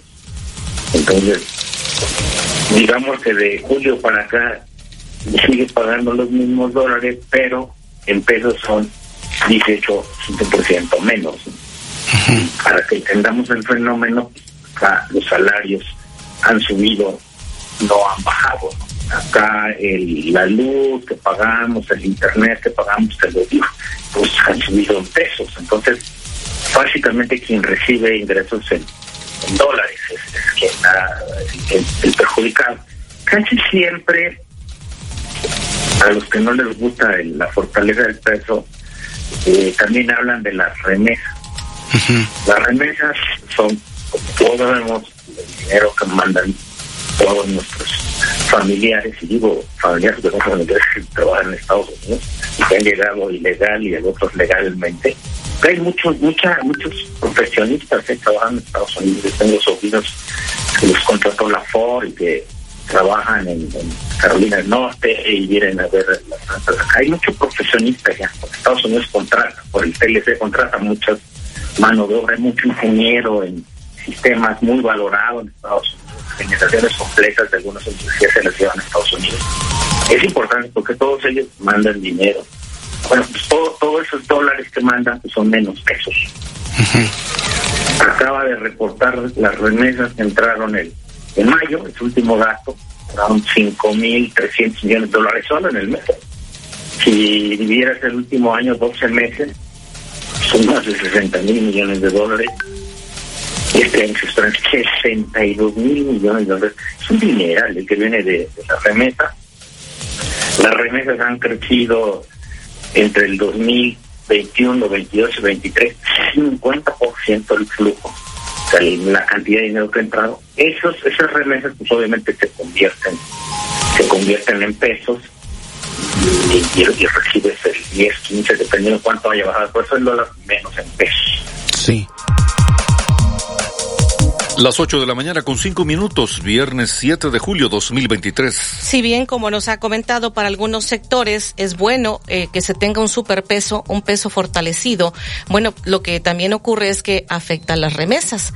¿Por qué? Porque vienen en, en dólares al convertirlos en pesos al llegar a México, pues entonces es menos, decía el, el economista Joel Martínez, un 10-15% menos eh, de lo que normalmente se venía recibiendo o mandando que pues esto es de los connacionales que envían las remesas principalmente de Estados Unidos, de algunos otros lugares, pero principalmente de Estados Unidos. Así que por un lado está bien, esté fortalecido el peso, por el otro lado afecta lo que pues tiene que ver con las remesas, de acuerdo a la explicación del economista Joel Martínez. Antes de irnos a la pausa, la información deportiva, tenemos mensajes de la audiencia. Dice Benjamín Chacón, dice buen día, así se hace, no pasen los mensajes majaderos, gente irrespetuosa. Díceme, por acá me están comentando, ayúdenme a reportar fuga de aguas negras en la calle Mitla 180, esquina Xochicalco, fraccionamiento Casas Díaz, reporta María Chicato. Dice, ya hice el reporte en el grupo más, pero no tengo respuesta. Temo por mi vivienda. Nos envía fotografía también. Natanael Domínguez de la colonia Amapolas. Hay un desagüe que sale del aeropuerto y pasa por en medio de la colonia está sucio, no lo han limpiado. Las calles con muchos hoyos. Dice que si puede la alcaldesa mandar a limpiar ese desagüe y raspar las calles. Esto es Galeana, entre Azabache y Selenita. Por acá también tenemos, déjeme ver, mmm, Rubén Pozos, saludos desde Apan Hidalgo, excelente viernes, muchas gracias. Eh, por acá déjeme ver este mensaje. Enrique Pérez para reportar uno de los tragatormentas tapados de la calle Madreselva, esquina Pensamiento de la colonia Dos Caminos, sin contar todos los de la calle Ave de Paraíso, que les he pedido de favor el desasolve de los tragatormentas de estas dos calles, Ave de Paraíso, Madreselva. En lo personal dice me ha causado daños materiales a mis muebles, mi propiedad Dice, gracias por pasar mi mensaje. Por acá déjeme ver. Eh, todos los eh, comentarios que estamos recibiendo están pidiendo una ambulancia Entiendo que es la unidad, la deportiva Gutiérrez de Velasco, una persona que se cayó y lamentablemente se rompió el, tobillo. Ahí nos están enviando fotografías. Eh, ojalá que llegue pronto la, la ambulancia, que llegue eh, la ayuda. Es lo que nos están pidiendo, nos están enviando estas fotografías. Y bueno, por acá Dice, pregunto y de qué nos sirve la población el llamado superpeso. En todos los lados lo presumen, pero el super cada mes sube el precio de los productos, sean nacionales o de importación. No se ha visto que bajen los precios, nos dice Carlos Ruiz de la colonia Murillo Vidal. Y bueno, por acá, eh, déjeme ver, eh, eh, con más mensajes que estamos recibiendo. Eh, dice, hace dos días sacaron que el carnaval canino, eh, que era el ayuntamiento el que lo realizaba desde hace años, cuando esto no es correcto, es puedo, es, que espero que puedan dar explicación al aire, es lo que, pero ¿quién nos envía el mensaje?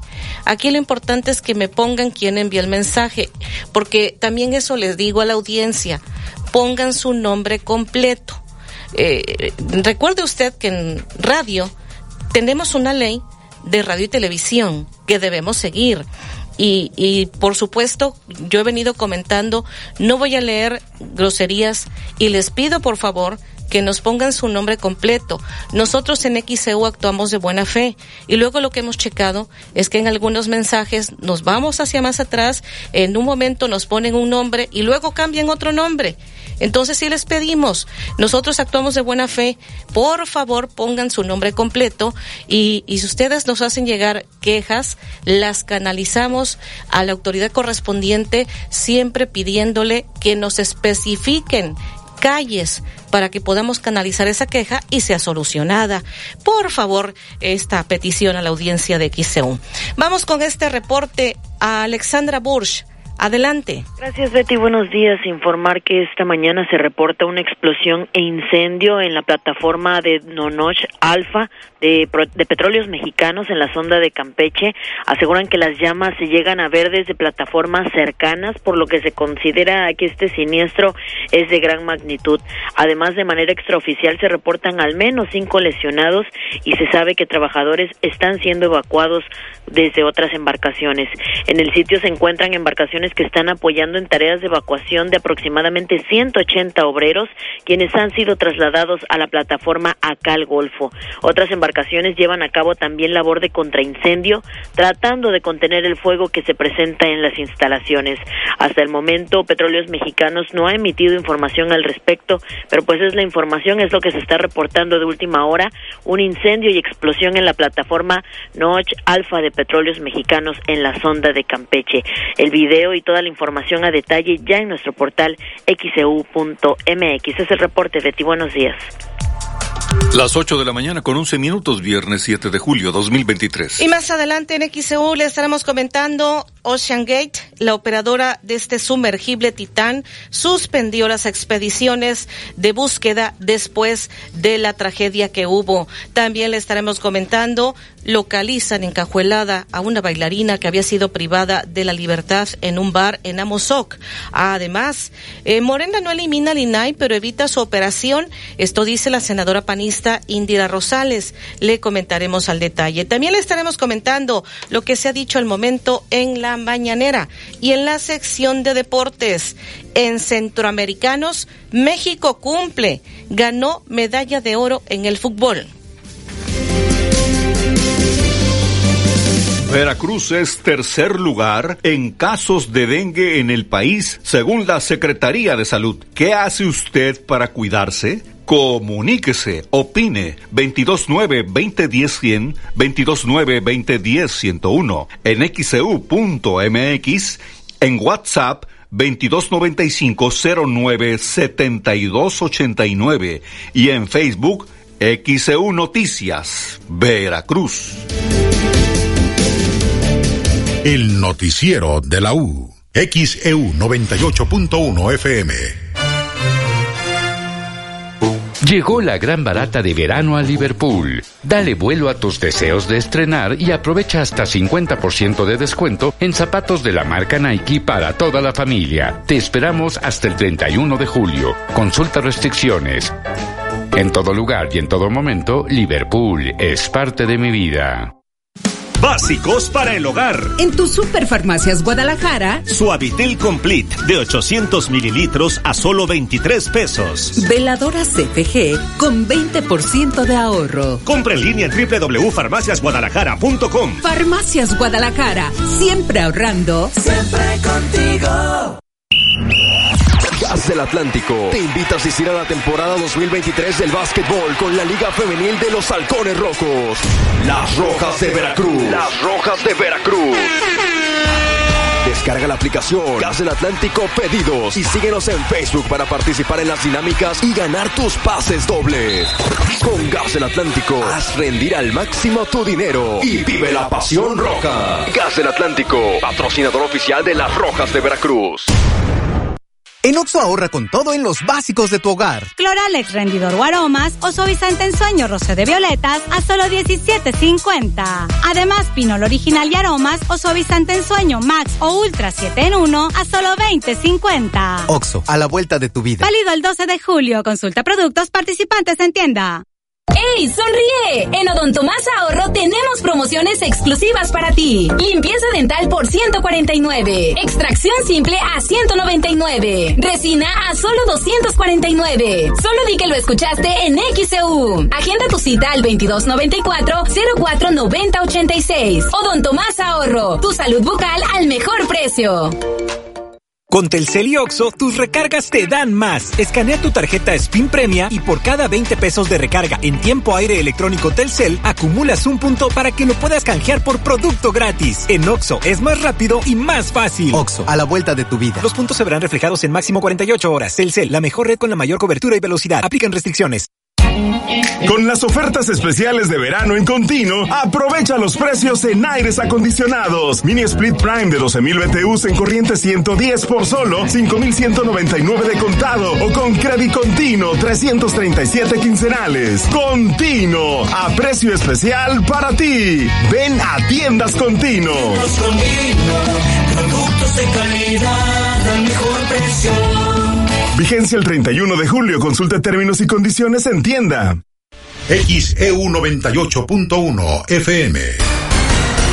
El noticiero de la U presenta la información deportiva.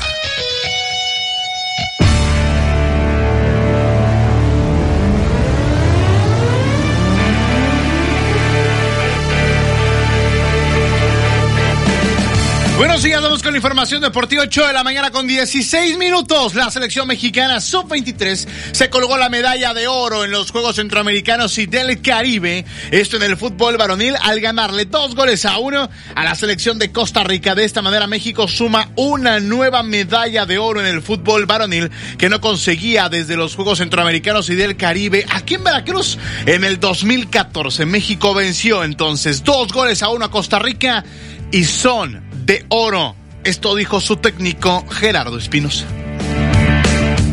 Se trabaja, se trabaja mucho para, para, conseguir títulos. Es muy difícil conseguirlos mayormente, como se participan bastantes equipos, mayormente se pierden en esta profesión. Y por fortuna, eh, este año futbolístico me ha ido bastante bien y más, más que nada contento por presentarme y, y, apoyar a estos muchachos a conseguir objetivos. Estoy, estoy muy tranquilo, estoy muy tranquilo dentro de lo que hago, confío mucho en mi trabajo, confío mucho en el cuerpo técnico y siempre hubo mucho respaldo también hacia los jugadores. Eh, son, son, son buenos elementos, eh, espero sinceramente que con esto varios de ellos sean tomados mucho más en, en, en cuenta para primera división. Han demostrado que tienen capacidades interesantes simplemente de, de apoyar y irles haciendo un programa para que puedan ir participando de a poco o algunos inclusive de lleno en primera división. Lo que dijo entonces Gerardo Espinosa, el estratega del equipo mexicano, 8 de la mañana con 17 minutos. México es de oro y con eso terminó el fútbol varonil de los Juegos Centroamericanos y del Caribe allá en El Salvador. Hoy termina el fútbol femenil en donde México estará enfrentado al equipo de Venezuela 7.30 de la noche allá en el estadio Las Delicias en El Salvador, en donde el equipo de Charlín Corral, Kenty Robles y compañía tratarán de vencer a las venezolanas para también colgarse la medalla de oro. Pedro López, el estratega de la selección femenil, habló de este partido frente a Venezuela. En cuanto a Venezuela, sí hemos podido ver en directo varios partidos suyos. También estamos analizando todos los vídeos para, ir con la mayor información posible en el día de mañana. Eh, es un país, es una selección muy competitiva del estilo de Colombia. Luego tiene muchas jugadoras que están jugando en Europa jugadoras eh, destacables y bueno, suele eh, mostrar una estructura de 3-5-2 en el campo, eh, lo que digo, muy competitivas, peligrosas en disparos desde fuera del área, juego aéreo, disputas. Y bueno, es una, una prueba más merecedora de, de, de esta final de, para obtener la medalla de oro. Lo que dijo entonces Pedro López, él es el entrenador de la selección mexicana femenil que participa en los Juegos Centroamericanos y del Caribe allá en El Salvador. El equipo mexicano hoy va contra Venezuela, esto en la final por la medalla de oro. Hacemos un repaso de lo que ha sucedido con el equipo mexicano. Fernando Martínez se vistió de oro en los 1500 metros masculino con un tiempo de 3.43.47 durante su participación en estos estos Juegos. Además, México se quedó con el oro y la plata en la prueba de salto con pértiga masculino. Los aztecas Jorge Luna y Víctor em, Castillero se quedaron con el 1 y el 2. Esto en los lugares oro y plata para México. También la delegación azteca hizo el 1-3 en los 10.000 metros femeninos sobre el tartán allá en El Salvador. Laura Galván se lleva la medalla de mm, oro y Citlali Castro la medalla de bronce. Por ahora, en la última actualización de el medallero, México tiene 128 medallas de oro, 92 de plata, 88 de bronce, 308 medallas en total para la delegación mexicana que está a punto de ganar los Juegos. Mañana acaban los Juegos Centroamericanos y del Caribe allá en El Salvador. 8 de la mañana con 20 minutos platicamos de Copa Oro y es que Costa Rica tiene lesionados para enfrentar al equipo mexicano y por eso el técnico Luis Fernando Suárez tuvo que llamar urgentemente a gente que estaba de vacaciones y en Costa Rica. El reglamento se lo permiten, así que han eh, llamado a Jacqueline Tejeda, mundialista en las últimas tres Copas del Mundo en las cuales ha participado con Costa Rica y a trabajar rápidamente porque México se enfrenta a ellos el sábado a las 7 de la tarde con 30 minutos, o sea, mañana. Esto dijo Pablo Arboine, elemento de Costa Rica. Claro, creo que son muy fuertes en el uno contra uno, son jugadores que encaran mucho, tienen muy buenas individualidades, por ahí también tienen jugadores que, que saben asociarse, hay que tener mucho cuidado siempre, cuando ellos van a la banda siempre buscan el uno contra uno y el centro fuerte, ¿verdad? Al segundo palo, entonces creo que es una de las cosas que hay que tener siempre referenciado y tratar siempre de boletear nosotros en las bandas, creo que es donde vamos a, a poder hacernos fuertes. Creo que, bueno, no lo veo como México en crisis, ¿verdad? Siempre lo veo como una potencia, una gran selección, eh, creo que va a ser un, un, un bonito real, independientemente si está en crisis o no, tenemos que ganarlo, sí o sí tenemos que ganarlo para, para nuestras aspiraciones, para lo que queremos como selección, que es estar en la siguiente ronda en Las Vegas. Entonces creo que va a ser un bonito, un bonito juego que, que, vamos a tener que dar lo mejor de nosotros y claramente México va a lo mejor de sí también para buscar ese pase. Palabras entonces de Pablo Arboine, elemento del equipo de Costa Rica. México estará enfrentando al cuadro Tico mañana en cuartos de final de la Copa Oro. Panamá contra Qatar mañana también. El domingo Guatemala contra Jamaica y la selección de Estados Unidos estará enfrentando a Canadá también el domingo. Guillermo Ochoa, arquero de la selección mexicana de fútbol, platica ya de los cuartos de final de la Copa Oro. En una entrevista con Televisión Azteca, Guillermo Ochoa habló de la importancia que ya es esta ronda para el equipo mexicano.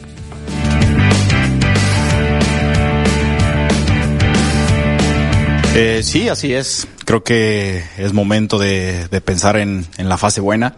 Eh, por supuesto que fue una, una fase de, de mucho aprendizaje, de, de autocrítica positiva para, para el grupo, de escenarios que nos podemos enfrentar ahora en estos, en, es, en estas fases y, pues ir fase a fase, ¿no? Que, que, por supuesto no podemos adelantarnos a nada, que los rivales eh, nos van a exigir, como siempre lo ha hecho Costa Rica, entonces preparando ya el, el juego para, para ir por esa semifinal. Lo que dijo Guillermo Ochoa, 8 de la mañana con 23 minutos, platicamos de Liga MX femenil y es que hoy se juega el partido de ida de campeón de campeones de la Liga MX femenil, América contra Tigres, hoy a las 8 de la noche en la cancha del Estadio Azteca. La ida hoy, la vuelta el lunes en el Volcán. Esto dijo Liliana Mercado sobre el campeón de campeones femenil. Sí, ¿no? Como dices, venimos de, venimos de las, de las vacaciones, obviamente la, la incorporación también de, de la entrenadora han sido pocos días para trabajar en, en ese nuevo sistema de juego, esa nueva idea que tiene. Pero bueno, al final eh, todos estamos este, comprometidos a hacer las cosas lo, lo mejor posible y obviamente mañana va a ser una prueba sin duda importante para nosotros. Eso fue lo que dijo Liliana Mercado, futbolista del equipo de los Tigres. Hoy la ida en el Azteca, campeón de campeones de la Liga MX Femenil, 8 de la noche, la vuelta de lunes en el Volcán. Hoy también arranca una nueva jornada del fútbol mexicano, ya es la número 2. Acuérdese que en este torneo de Liga MX se juega 1, 2 y 3 en cuanto a jornadas y después se para un mes para darle paso a la Leagues Cup de más de 70 partidos entre equipos de la MLS y la Liga MX. Así que tienen que carburar rápido los equipos mexicanos. Los de la MLS ya estaban en competencia, pero los de acá de nuestro país apenas van en la jornada número 2. Hoy Santos Laguna estará enfrentando al equipo del Puebla a 7 de la tarde en la cancha del Estadio Cuauhtémoc. Pablo Repeto, técnico de los Guerreros. Esto dijo. Somos conscientes de que, de que tenemos que recuperar puntos que no ganamos acá. Este, va a ser un partido muy, muy duro. Puebla estuvo muy cerca de ganarle al, campeón, a Tigres. En la última jugada se le escapó. Tiene un, entrenador que, que ya lleva un tiempo, que, que ha hecho un muy buen trabajo. En la localidad se hacen fuertes. Sabemos la, la, dificultad del rival pero también, bueno, la confianza, ¿no? Y, y aflorar a, a, hacer cosas buenas que, que hicimos en los partidos anteriores, mismo en la preparación, algunas buenas que hicimos también en este partido, porque no siempre que se pierde está todo mal, ni cuando se gana está todo bien, pero creo que hay que fortalecer esas cosas buenas y tratar de mejorar las, las que no se hicieron bien y, y encarar lo, lo, que viene, ¿no? Este, lo que viene que, que, que bueno, que, que es lo que hoy te, está enfrente en y, y, y, ojalá que podamos lograr este, un resultado positivo para, para encaminarnos, ¿no? Encaminarnos a, a ser un equipo protagonista.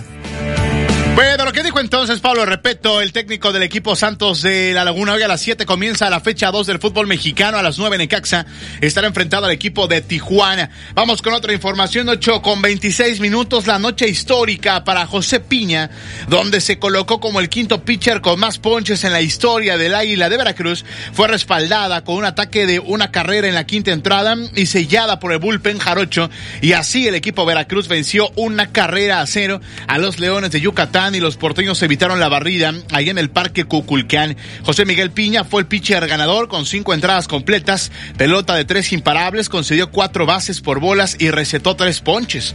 Uno de los ponches del juego se lo recetó a Cafecito Martínez y fue el número 372 con la franela del Águila y que coloca a Piña como el quinto pitcher con más strikeouts en la franquicia jarocha y superó al legendario Ramón Arano con 371. Jake Thompson se llevó el revés con seis entradas completas de trabajo. Le hicieron una carrera que fue limpia, dio un pasaporte y ponchó a nueve bateadores. Toda esta y más información en xeudeportes.mx. Twitter nos encuentra como arroba xeudeportesmx, facebook.com, diagonal xeudeportes y en nuestra cuenta de Instagram como xeudeportes. Que tenga un excelente, maravilloso y espectacular viernes.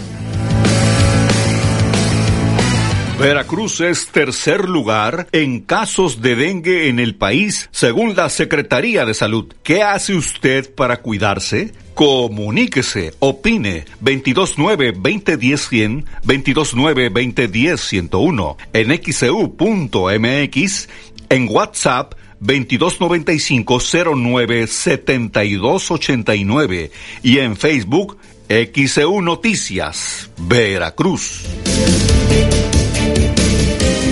El noticiero de la U. XEU 98.1 FM. Los vapeadores pueden ser muy atractivos y fumar te hace sentir grande. Pero si lo haces, vivirás 10 años menos. Fumar te hará sentir angustia, te vas a deprimir, no dormirás bien y para aliviarte vas a querer otro cigarro o vapeada, aunque sepas que la adicción te está matando. Porque si fumas o vapeas, el cáncer destruirá tu lengua, tu garganta, tu sistema digestivo y seguramente tus pulmones. Si te drogas, te dañas. La felicidad que necesitas está en ti, con tu familia, tus amigos y la comunidad. Secretaría de Educación Pública. Gobierno de México. La alegría no debe ser privilegio de unos cuantos. La alegría es un derecho, una causa que vale la pena defender. La alegría es que el dinero alcance y la comida no falte para nadie. La alegría es que el acceso a la salud deje de ser un problema. La alegría es vivir en paz, con igualdad, justicia y libertad. Por eso, nuestra batalla más importante será recuperar tu derecho a la alegría. Movimiento Ciudadano. Porque la buena información empodera tu decisión. Conoce ayer esta nueva plataforma de justicia electoral digital que acerca la información del tribunal a la sociedad. Con ella podrás revisar los expedientes de tu interés, conocer las fechas clave de las próximas elecciones y entender los motivos detrás de las decisiones más relevantes en materia electoral. JET, por una justicia electoral cada vez más cerca de ti. Tribunal Electoral, protege tu voto, defiende tu elección. Justicia pronta y eficaz es y ha sido siempre un reclamo social. El nuevo Código Nacional de Procedimientos Civiles y Familiares, aprobado por unanimidad en el Senado, unificará y dará certeza jurídica en la solución de los conflictos en las familias, que constituyen el 70% de los litigios en México, que se atenderán buscando justicia con enfoque de género, protección a grupos vulnerables y respeto a los derechos humanos. Ahora es ley, Senado de la República. Sexagésima quinta legislatura. XHU98.1 FM, en la zona centro de la ciudad y puerto de Veracruz, Veracruz, República de México, la U de Veracruz. En XEU 98.1 FM está escuchando el noticiero de la U con Betty Zabaleta.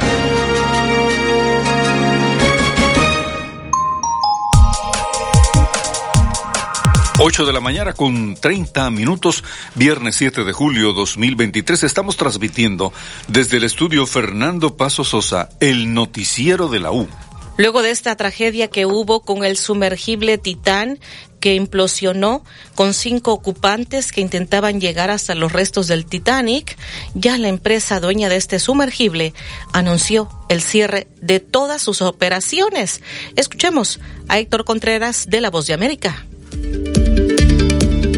La tragedia del sumergible Titán es responsable ahora del cierre de operaciones de Ocean Gate, la empresa dueña del aparato que implosionó cuando intentaba llevar a una excursión hasta los restos del Titanic en las profundidades de un remoto lugar en el Atlántico Norte. La compañía confirmó a través de su página web la suspensión de todas sus operaciones comerciales y de exploración. El anuncio se da pocos días después de ocurrida la tragedia que cobró la vida de cinco personas y mientras autoridades estadounidenses y canadienses aún realizan investigaciones sobre las posibles causas del accidente. La compañía con sede en Everett, estado de Washington, no dio más detalles fuera de una pancarta roja en la parte superior de su sitio web con el anuncio. Se sabe que Ocean Gate tenía planeado dos viajes en junio de 2024 hasta los restos del Titanic, un viaje que costaría unos 250 mil dólares por cada uno de los interesados en la aventura que estaba prevista para durar casi una semana.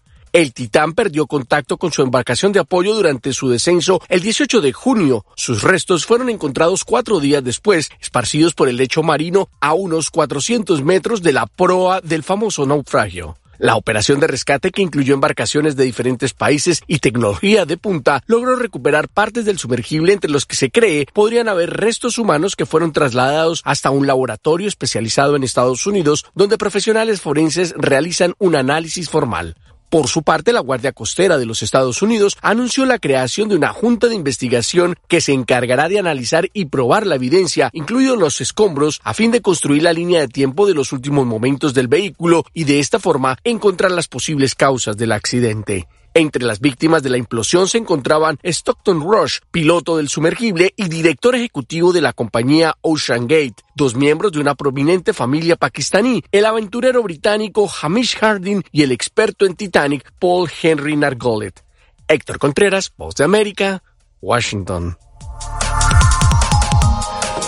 8 de la mañana con 33 minutos, viernes 7 de julio 2023. Tenemos mensajes, tráfico súper pesado en la avenida Veracruz Jalapa hacia Cabeza Olmeca, dice Ana Lagunes, y nos envía fotografías. Dice, últimamente los conductores están muy distraídos, casi todos los días es lo mismo. Eh, nos envían estas fotografías. Por acá la señora Lisa Guzmán de la colonia Zaragoza para preguntar cuándo comenzarán las brigadas de fumigación contra el dengue o a dónde se puede llamar si es que se necesita. Tendría que ser la jurisdicción sanitaria número 8. Ya le comentaba, vamos a estar preguntando a las autoridades si ya se está haciendo algo en cuanto a la fumigación. Vamos con este reporte. Alexandra Bursch, adelante. Gracias, Betty. Buen día. Informar que se registró un despliegue por parte de las corporaciones policiales este jueves, luego de que vecinos situados en las inmediaciones de la carretera a la comunidad de Cañadas y cerca del municipio de Martínez de la Torre reportaron el hallazgo de dos personas personas asesinadas y encobijadas. Efectivos de la Secretaría de Seguridad Pública fueron quienes acudieron hasta el kilómetro uno y metros más adelante del nuevo Panteón Municipal. Tras realizar el recorrido correspondiente, confirmaron la presencia de las dos víctimas. Los reportes apuntan a que estas dos personas fueron halladas maniatadas de las extremidades y envueltas en cobijas. Elementos de la Secretaría de Seguridad Pública, Policía Municipal y del Ejército Mexicano se encargaron de realizar el acordonamiento alrededor de la escena del crimen para su preservación, además de informar sobre lo sucedido a la Fiscalía Regional. Por su parte, peritos criminalistas arribaron momentos más tarde para realizar el levantamiento de los posibles indicios, aunque hasta el momento aún se desconoce la identidad de estas dos víctimas. Finalmente, detectives de la Policía Ministerial llegaron para integrar la indagatoria correspondiente, además de ordenar el retiro de los cuerpos al servicio médico forense, en donde se espera que puedan ser identificados y reclamados por, por familiares. Pues es la información, asesinaron a dos personas en el municipio de Martínez de la Torre, fueron halladas maniatadas y encobijadas, y bueno, los detalles ya por supuesto los pueden encontrar en nuestro sitio de internet xcu.mx. Es el reporte, Betty, buen día. Viernes 7 de julio 2023 son las 8 de la mañana con 35 minutos. Vamos a la pausa.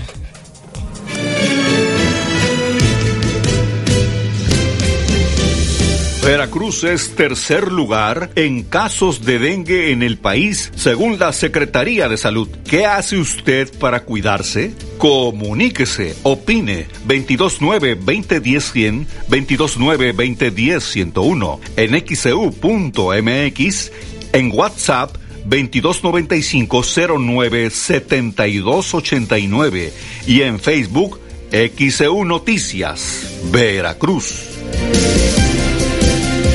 El noticiero de la U. XEU 98.1 FM.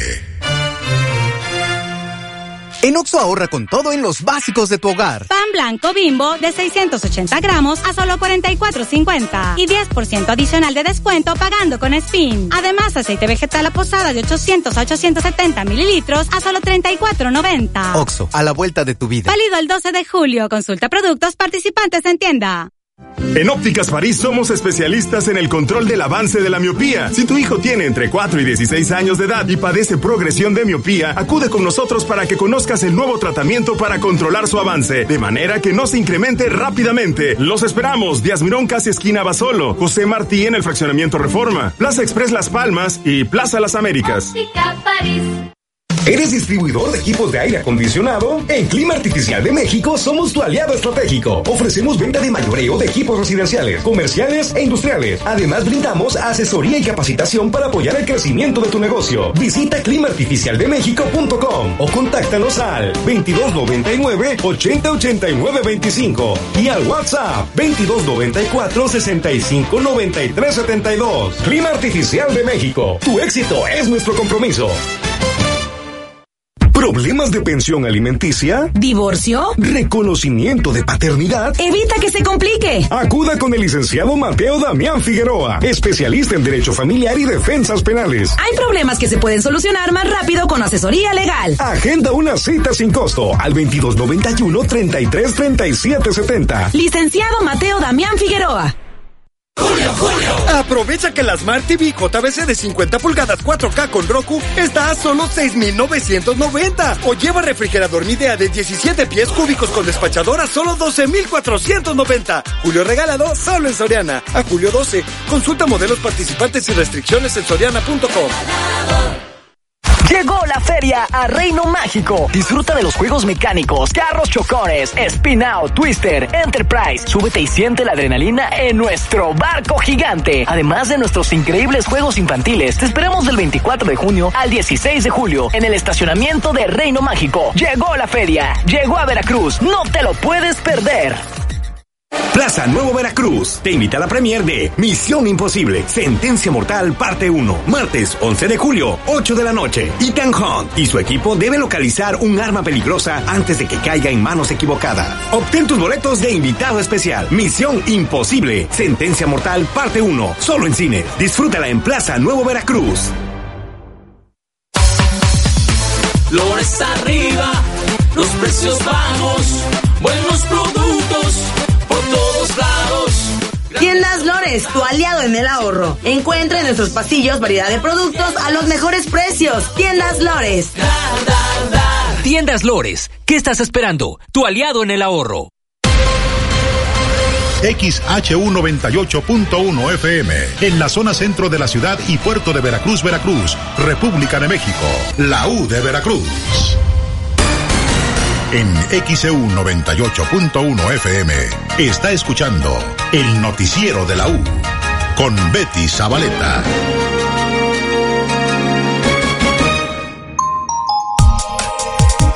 Viernes 7 de julio, 8 de la mañana con 39 minutos.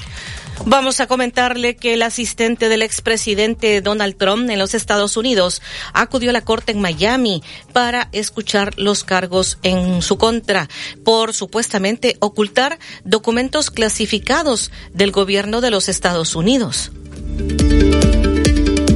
Walt Nauta, conocido como el leal asistente del presidente Donald Trump, se declaró inocente en un tribunal federal de Miami de los cargos que enfrenta por supuestamente ocultar documentos secretos y clasificados que el expresidente Donald Trump se llevó consigo cuando dejó la Casa Blanca en 2021. La comparecencia de Nauta el jueves ante la corte distó mucho de la cobertura mediática y el escándalo político que vivió cuando su jefe Donald Trump, que también está acusado en este mismo caso y que estuvo en la corte dos semanas atrás. La notificación de cargos a Walt Nauta se realizó después de que el trámite fuera pospuesto en dos ocasiones por las dificultades que enfrentó para encontrar un abogado con licencia en el Estado. Walt Nauta, ex asistente de Cámara de la Casa Blanca y ahora asistente del expresidente Trump, Enfrenta seis cargos, entre ellos conspiración para obstruir la justicia, declaraciones falsas y retención y ocultamiento de documentos. Según la información presentada por la Fiscalía, el acusado escondió cajas de documentos de los abogados del expresidente Trump que el gobierno de Estados Unidos consideraba material clasificado. Además, también está acusado de mentir a los investigadores durante una entrevista voluntaria. Este caso cobra particular relevancia debido a que el expresidente Trump es el primer mandatario de los Estados Unidos que enfrenta cargos penales en los tribunales estatales y federales. El polémico empresario y político que se muestra a favorito para la nominación presidencial republicana de 2024,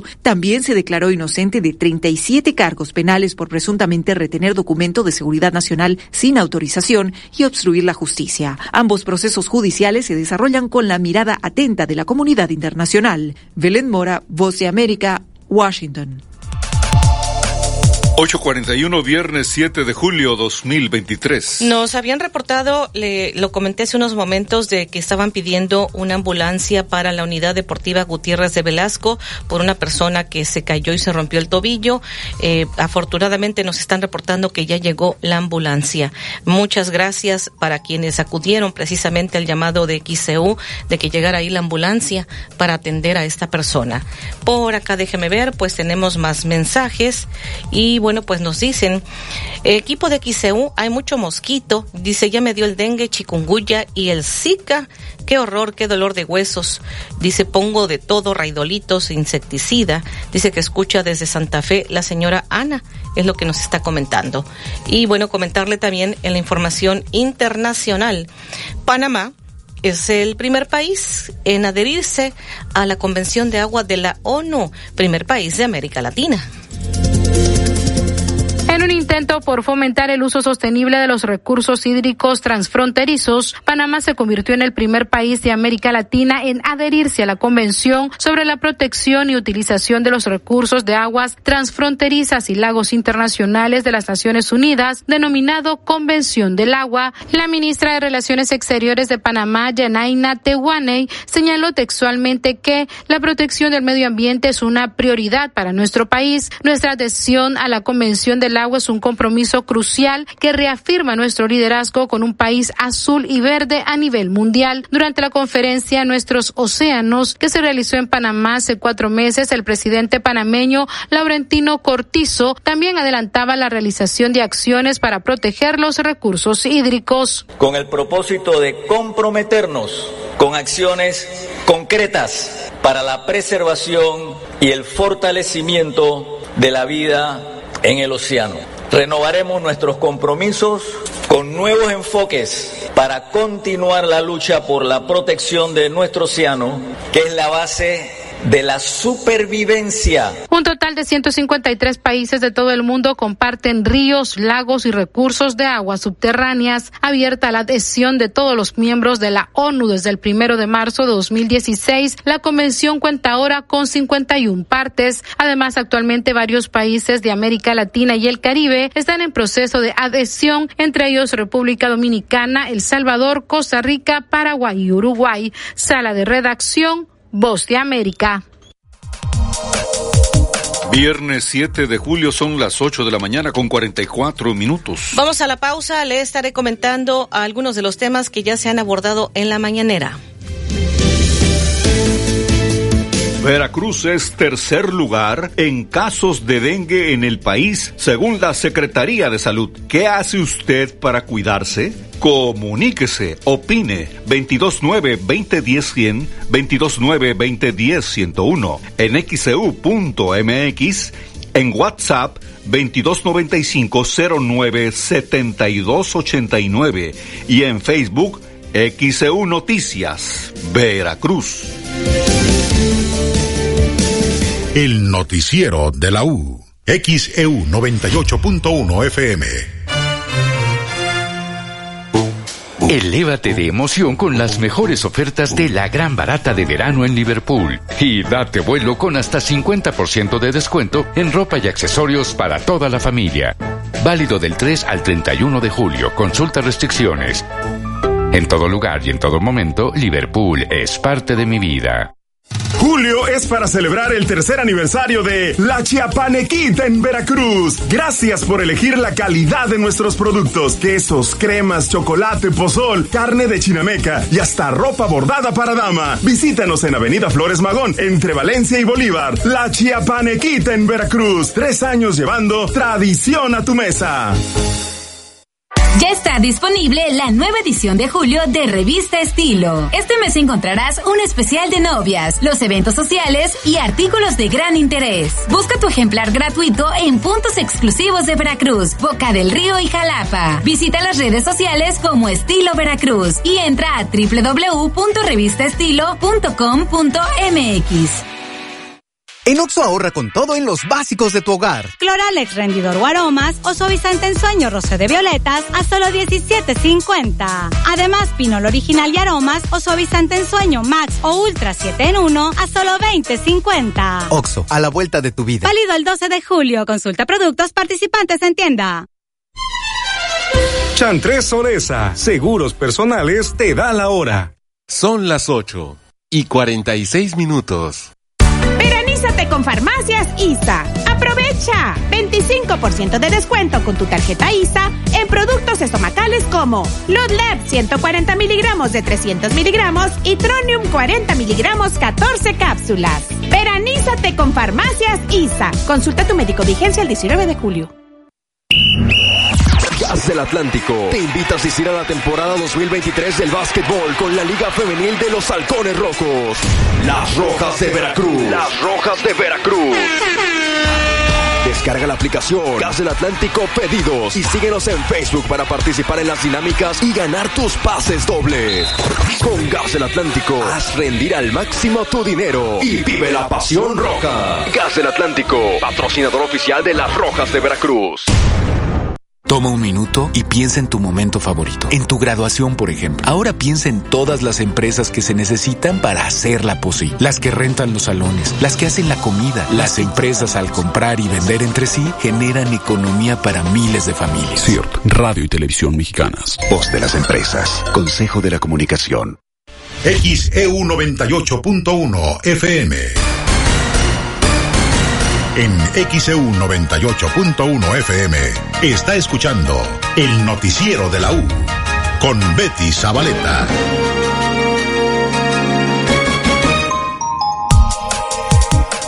Son las 8 de la mañana con 48 minutos, viernes 7 de julio 2023. Nos están reportando que la calle Jiménez Sur, entre Murillo Vidal y Fernando López Arias de la colonia Adolfo López Mateos, hay un terreno baldío. Está lleno de llantas. Dice que habló a medio ambiente y que le dijeron que no recoge llantas y no han ido a checar. Dice que hay muchos mosquitos y aparte en canal o el canal de Jiménez Sur también, pues que es lo del canal, está también con muchos mosquitos. Bueno, ella urge el apoyo, lo que nos está diciendo Perla García. Tenemos este reporte desde redacción, Daniel Ovalle, adelante. Gracias, Betty. El alcalde del municipio de Medellín de Bravo, Marcos Isleño, denunció que la Comisión Federal de Electricidad, presuntamente de manera indebida, realizó cortes de energía que afectan el alumbrado público en los fraccionamientos Lagos de Puente Moreno.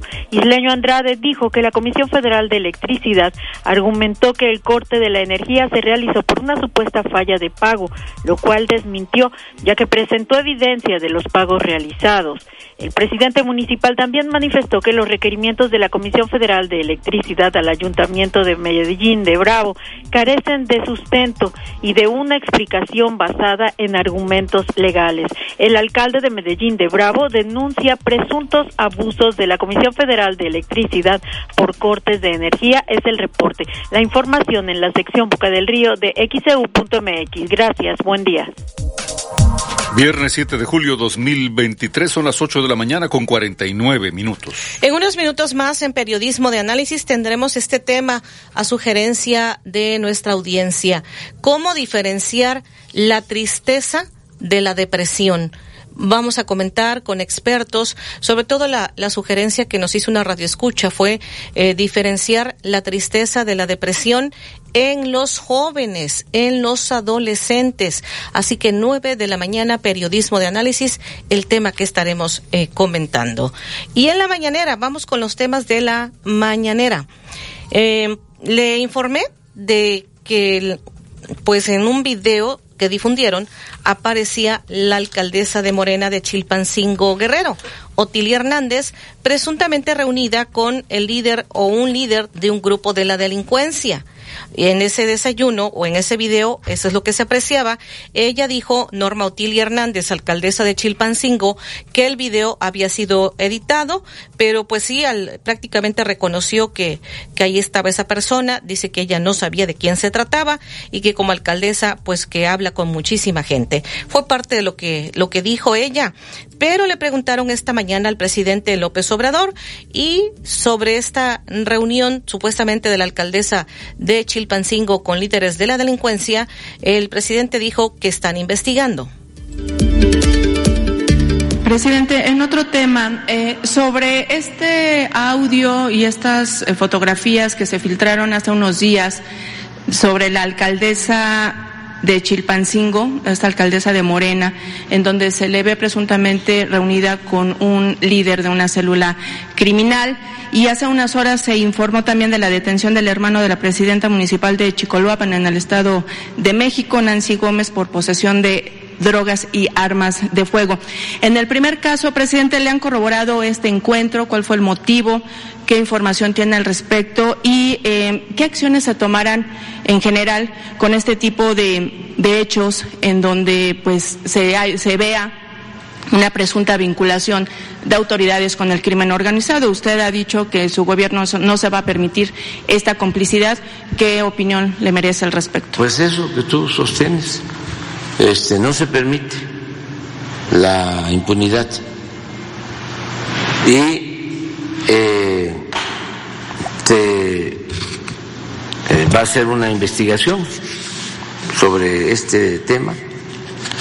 Eh, ya se habló con la gobernadora de Guerrero para que se inicie una investigación sobre este tema. el cargo en lo que se hace la investigación? No sabemos, es que eh, es un proceso más que se va a iniciar. Pero justamente para evitar que haya contaminación en las investigaciones. No, no, no, no puede haber contaminación. Si eso era cuando este, había corrupción y había impunidad, cuando estaba García Luna y los demás. Ahora no. Viernes 7 de julio 2023 son las 8 de la mañana con 53 minutos. Esto dijo el presidente en la mañanera. Dijo también que no está de acuerdo en que cancelaran el concierto de Pancho Céspedes luego de que el eh, cantante eh, primero pues dijo que prácticamente que le deseaba la muerte al presidente de la República por haber recibido, así dijo, al dictador cubano en un festejo de la independencia. Y pues en, en otro, eh, le comentamos que fue suspendido un concierto de, de Pancho Céspedes y esto dijo el presidente. Ahora insultan al presidente y no se persigue a nadie, hasta extranjeros. El cantante Céspedes, que por cierto, este debe de eh, gozar de todos sus derechos en México y no debe de ser hostigado ni eh, discriminado. Eso no tiene que ver con el comportamiento de un gobierno democrático. Debemos de garantizar la libertad plena y no nos afecta si Aguilar Camín me dice, no lo puedo repetir, no afecta, porque cada quien tiene su historia 8 de la mañana con 55 minutos, viernes 7 de julio 2023. Si recordamos, fue Mauricio eh, Trejo, presidente municipal de San Miguel de Allende del Partido Revolucionario Institucional, quien le suspendió este concierto al eh, intérprete cubano Francisco Céspedes. Y bueno, pues le han preguntado al presidente ahí lo que ha dicho esta mañana. También rechaza, le comentamos ayer, de una investigación del Universal, en donde hablaban de que estaban saqueando el Banco del Bienestar y que eh, pues presuntamente algunos clientes estaban resultando afectados, les estaban quitando dinero. Le preguntaron al presidente y escuchemos.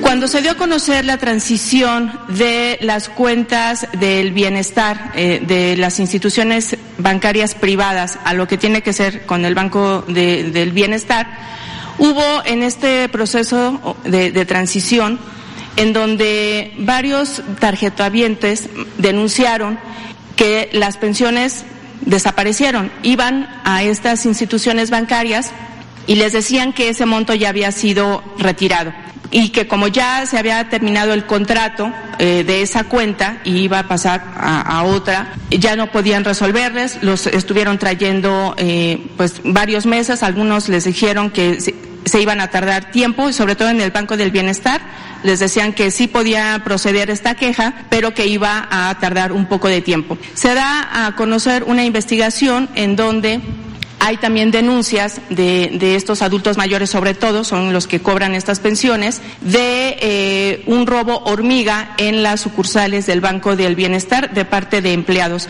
¿Qué, qué información tiene al respecto? Bueno, esto apenas acaba de dar a conocer. Pues me estoy enterando por usted. No sabía. Es que este, eh, hay muchas investigaciones. Eh, acerca de estos programas y de todo lo que tiene que ver con el gobierno y eh, no tengo información de que no estén cobrando. No, co no cobraron o hubo problemas cuando se dio justamente sí, esta, este sí, sí, momento de transición. Problema, Ahorita ya se regularizó. Sí, sí, y se tiene que regularizar. Pero al final del día ese monto se perdió, o al menos así no, lo han manifestado no, algunos no, derechohabientes. No se ha perdido nada. No se ha perdido absolutamente La Secretaría nada. del Bienestar no le había no le ha comentado eso porque esas nada, quejas sí se han dado no, en No, lo que usted plantea se inscribe en una campaña de desprestigio al Banco del Bienestar. Las 8 con 58 minutos, viernes 7 de julio 2023. Y también el presidente rechazó que haya corrupción en el Banco del Bienestar. Cuando menos una sucursal del Banco del Bienestar en cada cabecera municipal, para que el adulto mayor no tenga que trasladarse como era antes, tres horas para cobrar su pensión y llegar a un banco privado, decirle, no hay recursos, ven dentro de una semana, dentro de 15 días. Eso ya se terminó. Entonces, como se tomó esa decisión de que ya no van a manejar los bancos privados, los fondos de los programas de bienestar, es una dispersión de 600 mil millones de pesos. Hubo una campaña de que el Banco del Bienestar no servía, de que tenían que hacer muchas colas. De ahora me estoy enterando de que eh, había eh, fraude hormiga. De hecho, las denuncias se hacen justamente de trabajadores que estaban antes con este sistema de Bansefi, pero también se han dado a conocer que se están ya dando ahora dentro de lo que son las sucursales del bienestar. No. Bueno, ahora, lo que yo le planteaba en la, en la primera parte de... decirte una cosa, Sí. aclararte, que si hay eso, se investiga, se castiga a los responsables porque, te repito, ahora Los trabajadores que estaban en Bansefi de- ya no trabajan ahora para el bienestar. Mm, ya hay algunos que no. Bien. Este, y si hay este fraude, se castiga a los responsables